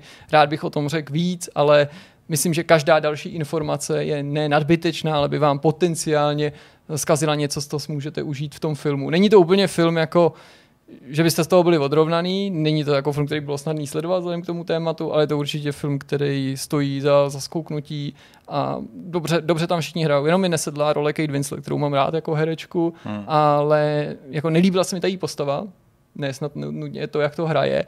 A nemyslím si, že se pro tuhle tu roli hodí. Myslím si, že takováhle postava by spíš se hodila Jodie Fosterová umí hrát takovýhle afektovaný matky, třeba jako v Bůh masakru od, od Polanského. Jako fakt se snaží, ale já jsem jí to nějak nevěřil. Prostě myslím, že Kate Winslet jako ne, ne, nebyl, nepřišlo mi to jako, že to je její role, ale film to byl hodně zajímavý. Hmm. Co jsi měl ty, Petře? Ty jo, já jsem tohle ten nějak nenašel live. Něco zažil. Party Life. Party Life nebyl Party Life moc, no. Hele, eh, eh, oslábnul jsem a pořídil jsem si YouTube Premium. Fakt. Že jsem doufal, že se jsem nestane. jediný, kdo to nemá. To jsem doufal, že se to nestane, ale když jsem ve 4 ráno, když jsem nějak nemohl spát, koukal na video, který měl 3 minuty, bylo tam asi 8 reklam, je tak jsem řekl, dost. A fakt mi to ten život zlepšil. Jako teďka si myslím, že jako vracet se zpátky na ten normální režim bude. To, já mám bude takový dost těžký. předplatný. Ale mě to právě vadí kvůli tady tomu, kvůli tomu, že platím už tolik věcí. A na druhou stranu jako YouTube mi doma běží skoro pořád, takže ta hodnota toho se Jo, jako jako- vyváží. Jako já vlastně na YouTube čumím víc než na Netflix nebo na cokoliv jiného, že to běží prostě mi racionální takovýhle věci vůbec. Je to jako logická argumenty. úvaha, hele, prostě řekneme si, jednou si tady nekopíme kuřátko večera, zaplatíš si z toho měsíční Kolik to stojí? 249. 239 korun, no. Není to úplně levný, no, je to jako jedno z těch dražších přeplatných. Ale je to fajn, jako minimálně, nebo ne minimálně, já to chci jenom kvůli tomu, že tam nejsou ty reklamy. A najednou život je lepší, ale zase nevím nic. nevím, co se děje v, kolem mě, protože ty reklamy mě jsme udržovali trošku jako v tempu a viděl Šimon jsem, a že Honza si je tady, kupují. tak, a já že nový produkt, říkám, to bych si To možná no. pořídil. A najednou zjišťuju, že vlastně nic nevím, že prostě nevidím reklamy, tak to nemám. A hlavně ta reklama na tu holku, jak eh, ten manžel nechce Chtěla to jsem dítě, Jo, já myslel, chtěla ale jsem potom eh, on tam říká tý druhý vrr a už bude Jo, mít to- To děťátko a pak ta holka asi. bojuje v tom hradu. Mě targetovali docela jiný reklamy, no, takže... Hlavně nejlepší Že jsme ji jsou, jsou prasata, které jako reklamu hodinový podcast nebo něco takového. To je jsou- nejvíc, To to je- chceš, nebo videoklipy, No mají a pak hodiny. všechny takový ty neumělý, takový ty jako natočil jsem to mobilem za pět minut reklamy tak? typu Chcete si taky skvěle užívat, uvažujete o tom, že budete investovat, chcete řídit vůz svých snů, tak vyhoďte všechny tyhle papíry a musíte dělat jenom tuhle tu jedinou věc. A to většinou znamená zaplatit peníze tomu člověku, co vám to říká za něco. Letadlo, letadlo. No. Takže to už nevidím, to je reklamy, to mi docela chybí. No a jinak vlastně nevím, koukám pořád po večerech ještě na Afterlife, eh, seriál, o kterém jsem tady mluvil nedávno, eh, velmi vlastně docela těžko sledovatelný, ale hrozně fajn, taková kombinace jako cynického a smutného humoru. A nicméně je to, je to dobrý. No a dohrál jsem Resident Evil Village. Eh, Málo kdy se mi stává, že bych hrál hru při vydání a jako byl schopný dohrát za nějakých 9,5 hodiny. A moc se mi to líbilo, musím říct. Hmm. Jakože po dlouhé době mám takový jako komplexní pocit z dohrané hry, jakože to bylo takový jako, ah, víš, jako když si dáš v létě prostě sklenici studeného pití a, udělá se ti hrozně dobře. Krása. to jsem, to jsem zažil, zažil tady. To já většinou teda nevím, jak to máte vy, ale když si v letě jako napiju rychle třeba studeného piva, vypiju třeba půl litru piva, nebo prostě já nevím, třeba malý pivo na jedno, tak v tu chvíli moje tělo, a to asi nejenom moje, jako zareaguje tím, že se hrozně spotím. Nevím Fakt jo? No úplně, fakt nemám. prostě, jako, když jako, jako do, do, jako uříceného těla, když prostě naliju něco studeného, třeba jedno prostě půl litr koli nebo, nebo čtyři deci koli, tak se prostě úplně, op, úplně obratem, Orosíš, úplně jo. mě jako vyjede ten pot z toho těla ven. Já to To je prostě, nějaký, nějaká návaznost na tvůj čich nebo absenci toho čichu, Možná, mě. nebo jsem nějaká prostě mutace, když se napiješ a začneš rychle potit, nějaký nebo jsem reaktor. úplně retard. No a kromě hele Residenta asi nic nemám, bohužel, Dobře. takže prosím. Tak eh, já to ukončím. Jsou to takové jako věci, které jedno je příběh a, dru- a další věci jsou takové drobné doporučení. Příběh je takový, že odmítám jezdit autem do Prahy, to už prostě jako vůbec, Nechceš. to je to úplně neprůchozí, prostě jestli se jako mluví o tom, že D1 je taková jako nejproslulejší, myslím tím samozřejmě eh, neblaze proslulá tím, že jako cesta tam vždycky trvá a furt tam něco opravujou a furt tam jsou nějaký kolony. D5 to je prostě jako velmi schopný konkurent, to vám můžu říct. Možná jako z mého pohledu jsem ještě horší, protože hmm. se s ním pohybuju, eh, když jako jezdím, ale jako já vlastně nerozumím tomu, proč tam ty zácpy jako vznikají. Dnešní, čtvrteční jsem se vyhnul, nebo, nebo včera. Včera jsem byl autem, včera jsem byl autem mm-hmm. a dneska ne. A dneska jsem se tomu vyhnul, protože pršelo a to byl prý udělaný jediný důvod. Aha. Jediný důvod, proč stála fronta směrem prostě od Plzně do Prahy už od Berouna. Takže zapršel. Od Berouna. Jo? Obvykle stojí jenom od Rudný, což je jenom 6 kilometrů. Jo? Beroun je asi 17 nebo něco takového, nebo prostě 15. Takže to je fakt hrozný. Nejezděte po dálnici, vlak je prostě kámoš. A další, Jdeš zabíjet. Přesně, jdeš, to prostě celý zabije. Ale i vlaky mají spoždění. Dneska ráno eh, na nádraží v Plzni jsem slyšel, že nějaký vlak má spoždění asi 200 minut nebo něco takového. 200 Říkám, to není možný, to prostě, proč ho nezruší ten vlak, nebo to není ještě kdo bude čekat. No a ta další věc, ta se týká filmů, který jsem tak nějak jako na trati a, a tak jako v nějakým volníčku mezi hraním Asasína a, a dalších věcí, eh, co jsem byl schopný, co jsem byl schopný odsledovat. Eh, Zase jsem prostě propadl eh, nějakým jako válečným filmům, tentokrát zaměřeným na letadla. A některé věci jsem viděl poprvé, některé jsem si připomínal. Film, který jsem viděl poprvé, který mě překvapil, když je asi dva roky starý už nebo tři, je film, který se jmenuje Hurricane. A je to film prostě o 303. To jsou ty eh, Poláci? Peruti, přesně polský, ale kde byli i jako Češi. Překvapilo mě, že v tom filmu hraje Krištof Hádek. Jo, jo, jo. To je zajímavý. eh, No Krištof to Hádek. nebude náhoda. To Nebude to asi asi náhoda, Modrým prostě si ho, asi se jim líbil v tom druhém světě, tak si ho prostě půjčili. Uh, takže to mě překvapilo, zároveň tam spousta momentů, kdy se v tom filmu mluví česky nebo polsky, uh, což je taky takový jako, jako vtipný. A tak mě překvapilo, že vlastně jednu z hlavních rolí, možná skoro hlavní roli, hraje herec, který hrál ve hře o truny Boltna Remziho, takového toho nezbedného synka, levobočka, uh, ne, ne, promiň, Remziho, ne, počkej, Gordona. ne, Ramsey, Ramsey Bolton. Jo, Ramsey Bolton, já už si nepamatuju ty jména. Ramsey Bolton, což byl levoboček uh, Boltona jako Sera Boltona. já Michaela nevím, Boltona. Nevím, jak se jmenoval. Možná. Je to každopádně, abych tady, jako, abych tady, abych tady prostě nemlel, tak je to samozřejmě tady herec uh, Ivan Reon, Jo, tady ten, jasně. ale on je Brit. On, hmm. je Wales, uh, Velšan, pardon, narodil se ve Walesu, ale on mluví polsky Fakt, v tom jo. filmu, ale úplně jako přepěkně polsky. Ale on nemá polský, asi možná má polský předky, možná Ivan s dvojitým V, tak to tak jako Mhm. Ivan Reon, ale já jsem se pak nějak jako dohledával, jak té polštině teda jako přišel, jak to, že to teda takhle dobře jako umí.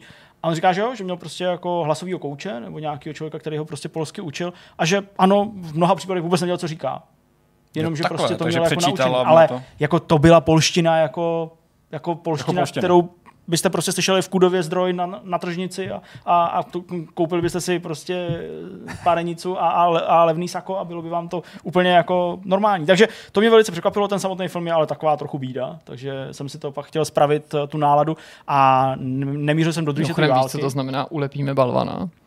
Ulepíme balvana. Mhm. Mm-hmm. Nevím, co to je. To znamená, postavíme sněhuláka. Naučil jsem se to tak, že my jsme teďka vyfasovali velké množství knížek eh, Ledový království v polštině, protože Kristýna, kamarádka Aha. z práce, je Polka a její děti mluví polsky, teda, tak A to tak občas dává bývá. smysl, ano. Takže To mají knihy v polštině a my teďka máme k krajinu lodu, Aha, jasně. hodně knížek prostě o kněžničkách, to jsou princezničky, to jsou kněžničky, takže jsme docela dost pronikli do polštiny. Do polštiny. To hrozně To je hezký, perverzně, Jako no. ten bilingvní dítě, to je, to je, to je No, super. to asi Akorát, tak že daleko. si zrovna vybral tu polštinu, tak nevím, jestli to... kurva, kde je Přesně, o kurva, tatínku.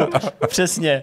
No, takže uh, jsem si musel spravit trochu náladu a nechtěl jsem úplně do druhé světové války, kterou ve filmech s letadlem mám docela jako propátranou hodně, tak uh, jsem mířil až do první světové války a připomněl jsem si jeden film, který jsem sledoval jako malý kluk a dlouho jsem ho neviděl, i když je až z roku 76 a já jsem ho samozřejmě nesledoval v roce 76, páč to jsem byl ještě někde na houbách. Takže uh, ten film se jmenuje Stíhači na start v češtině, myslím, že Aces High se to jmenuje v angličtině a je to teda o první světové válce, uh, o pilotech první světové války a připomnělo mi to, jak je to prostě dobrý, jak je to jako nadčasový, jak to má úplně skvěle zvládnutý ty letecký souboje, jako tou dramaturgií a prostě těma efektama, i když to vlastně byly skuteční letadla, byť nějaký repliky těch historických letadel, tak to se mi líbilo a eh, pak jsem si zkazil náladu u sledování uh, Flyboys, což jsou rytíři nebes česky, Jo, to s je Jamesem jasný, Frankem. Jasně. Uh, což teda, a to já nejsem odborník na první světovou válku, ale i já jsem si do prdele všimnul, že tam je takových jako podělaných jako nepřesností, mm-hmm. ale i chyb, jako že máš prostě normálně klasický rotační motor, že jo, který jako otáčíš všechny ty válce, že jo, to se prostě točí i s tou vrtulí, to není jako, že měl jako osu, která se točí uvnitř toho, uvnitř toho motora, to je proto, že se to otáčí, aby se to líp chladilo a prostě takhle jsou konstrukčně prostě ty, mm-hmm. ty, ty motory. Na těch CGI efektech ty válce stojí normálně v letu, a říkám, to není možný, to se přece musí otáčet, tak to se to neotáčí, jo? Na těch hmm. noportech, jo, a tak dále, uh, který tedy vystihují celý ten příběh toho, že to je ta Lafayetteova letka, že jo, těch amerických pilotů uh, v té jako cizinecké armádě prostě ve Francii.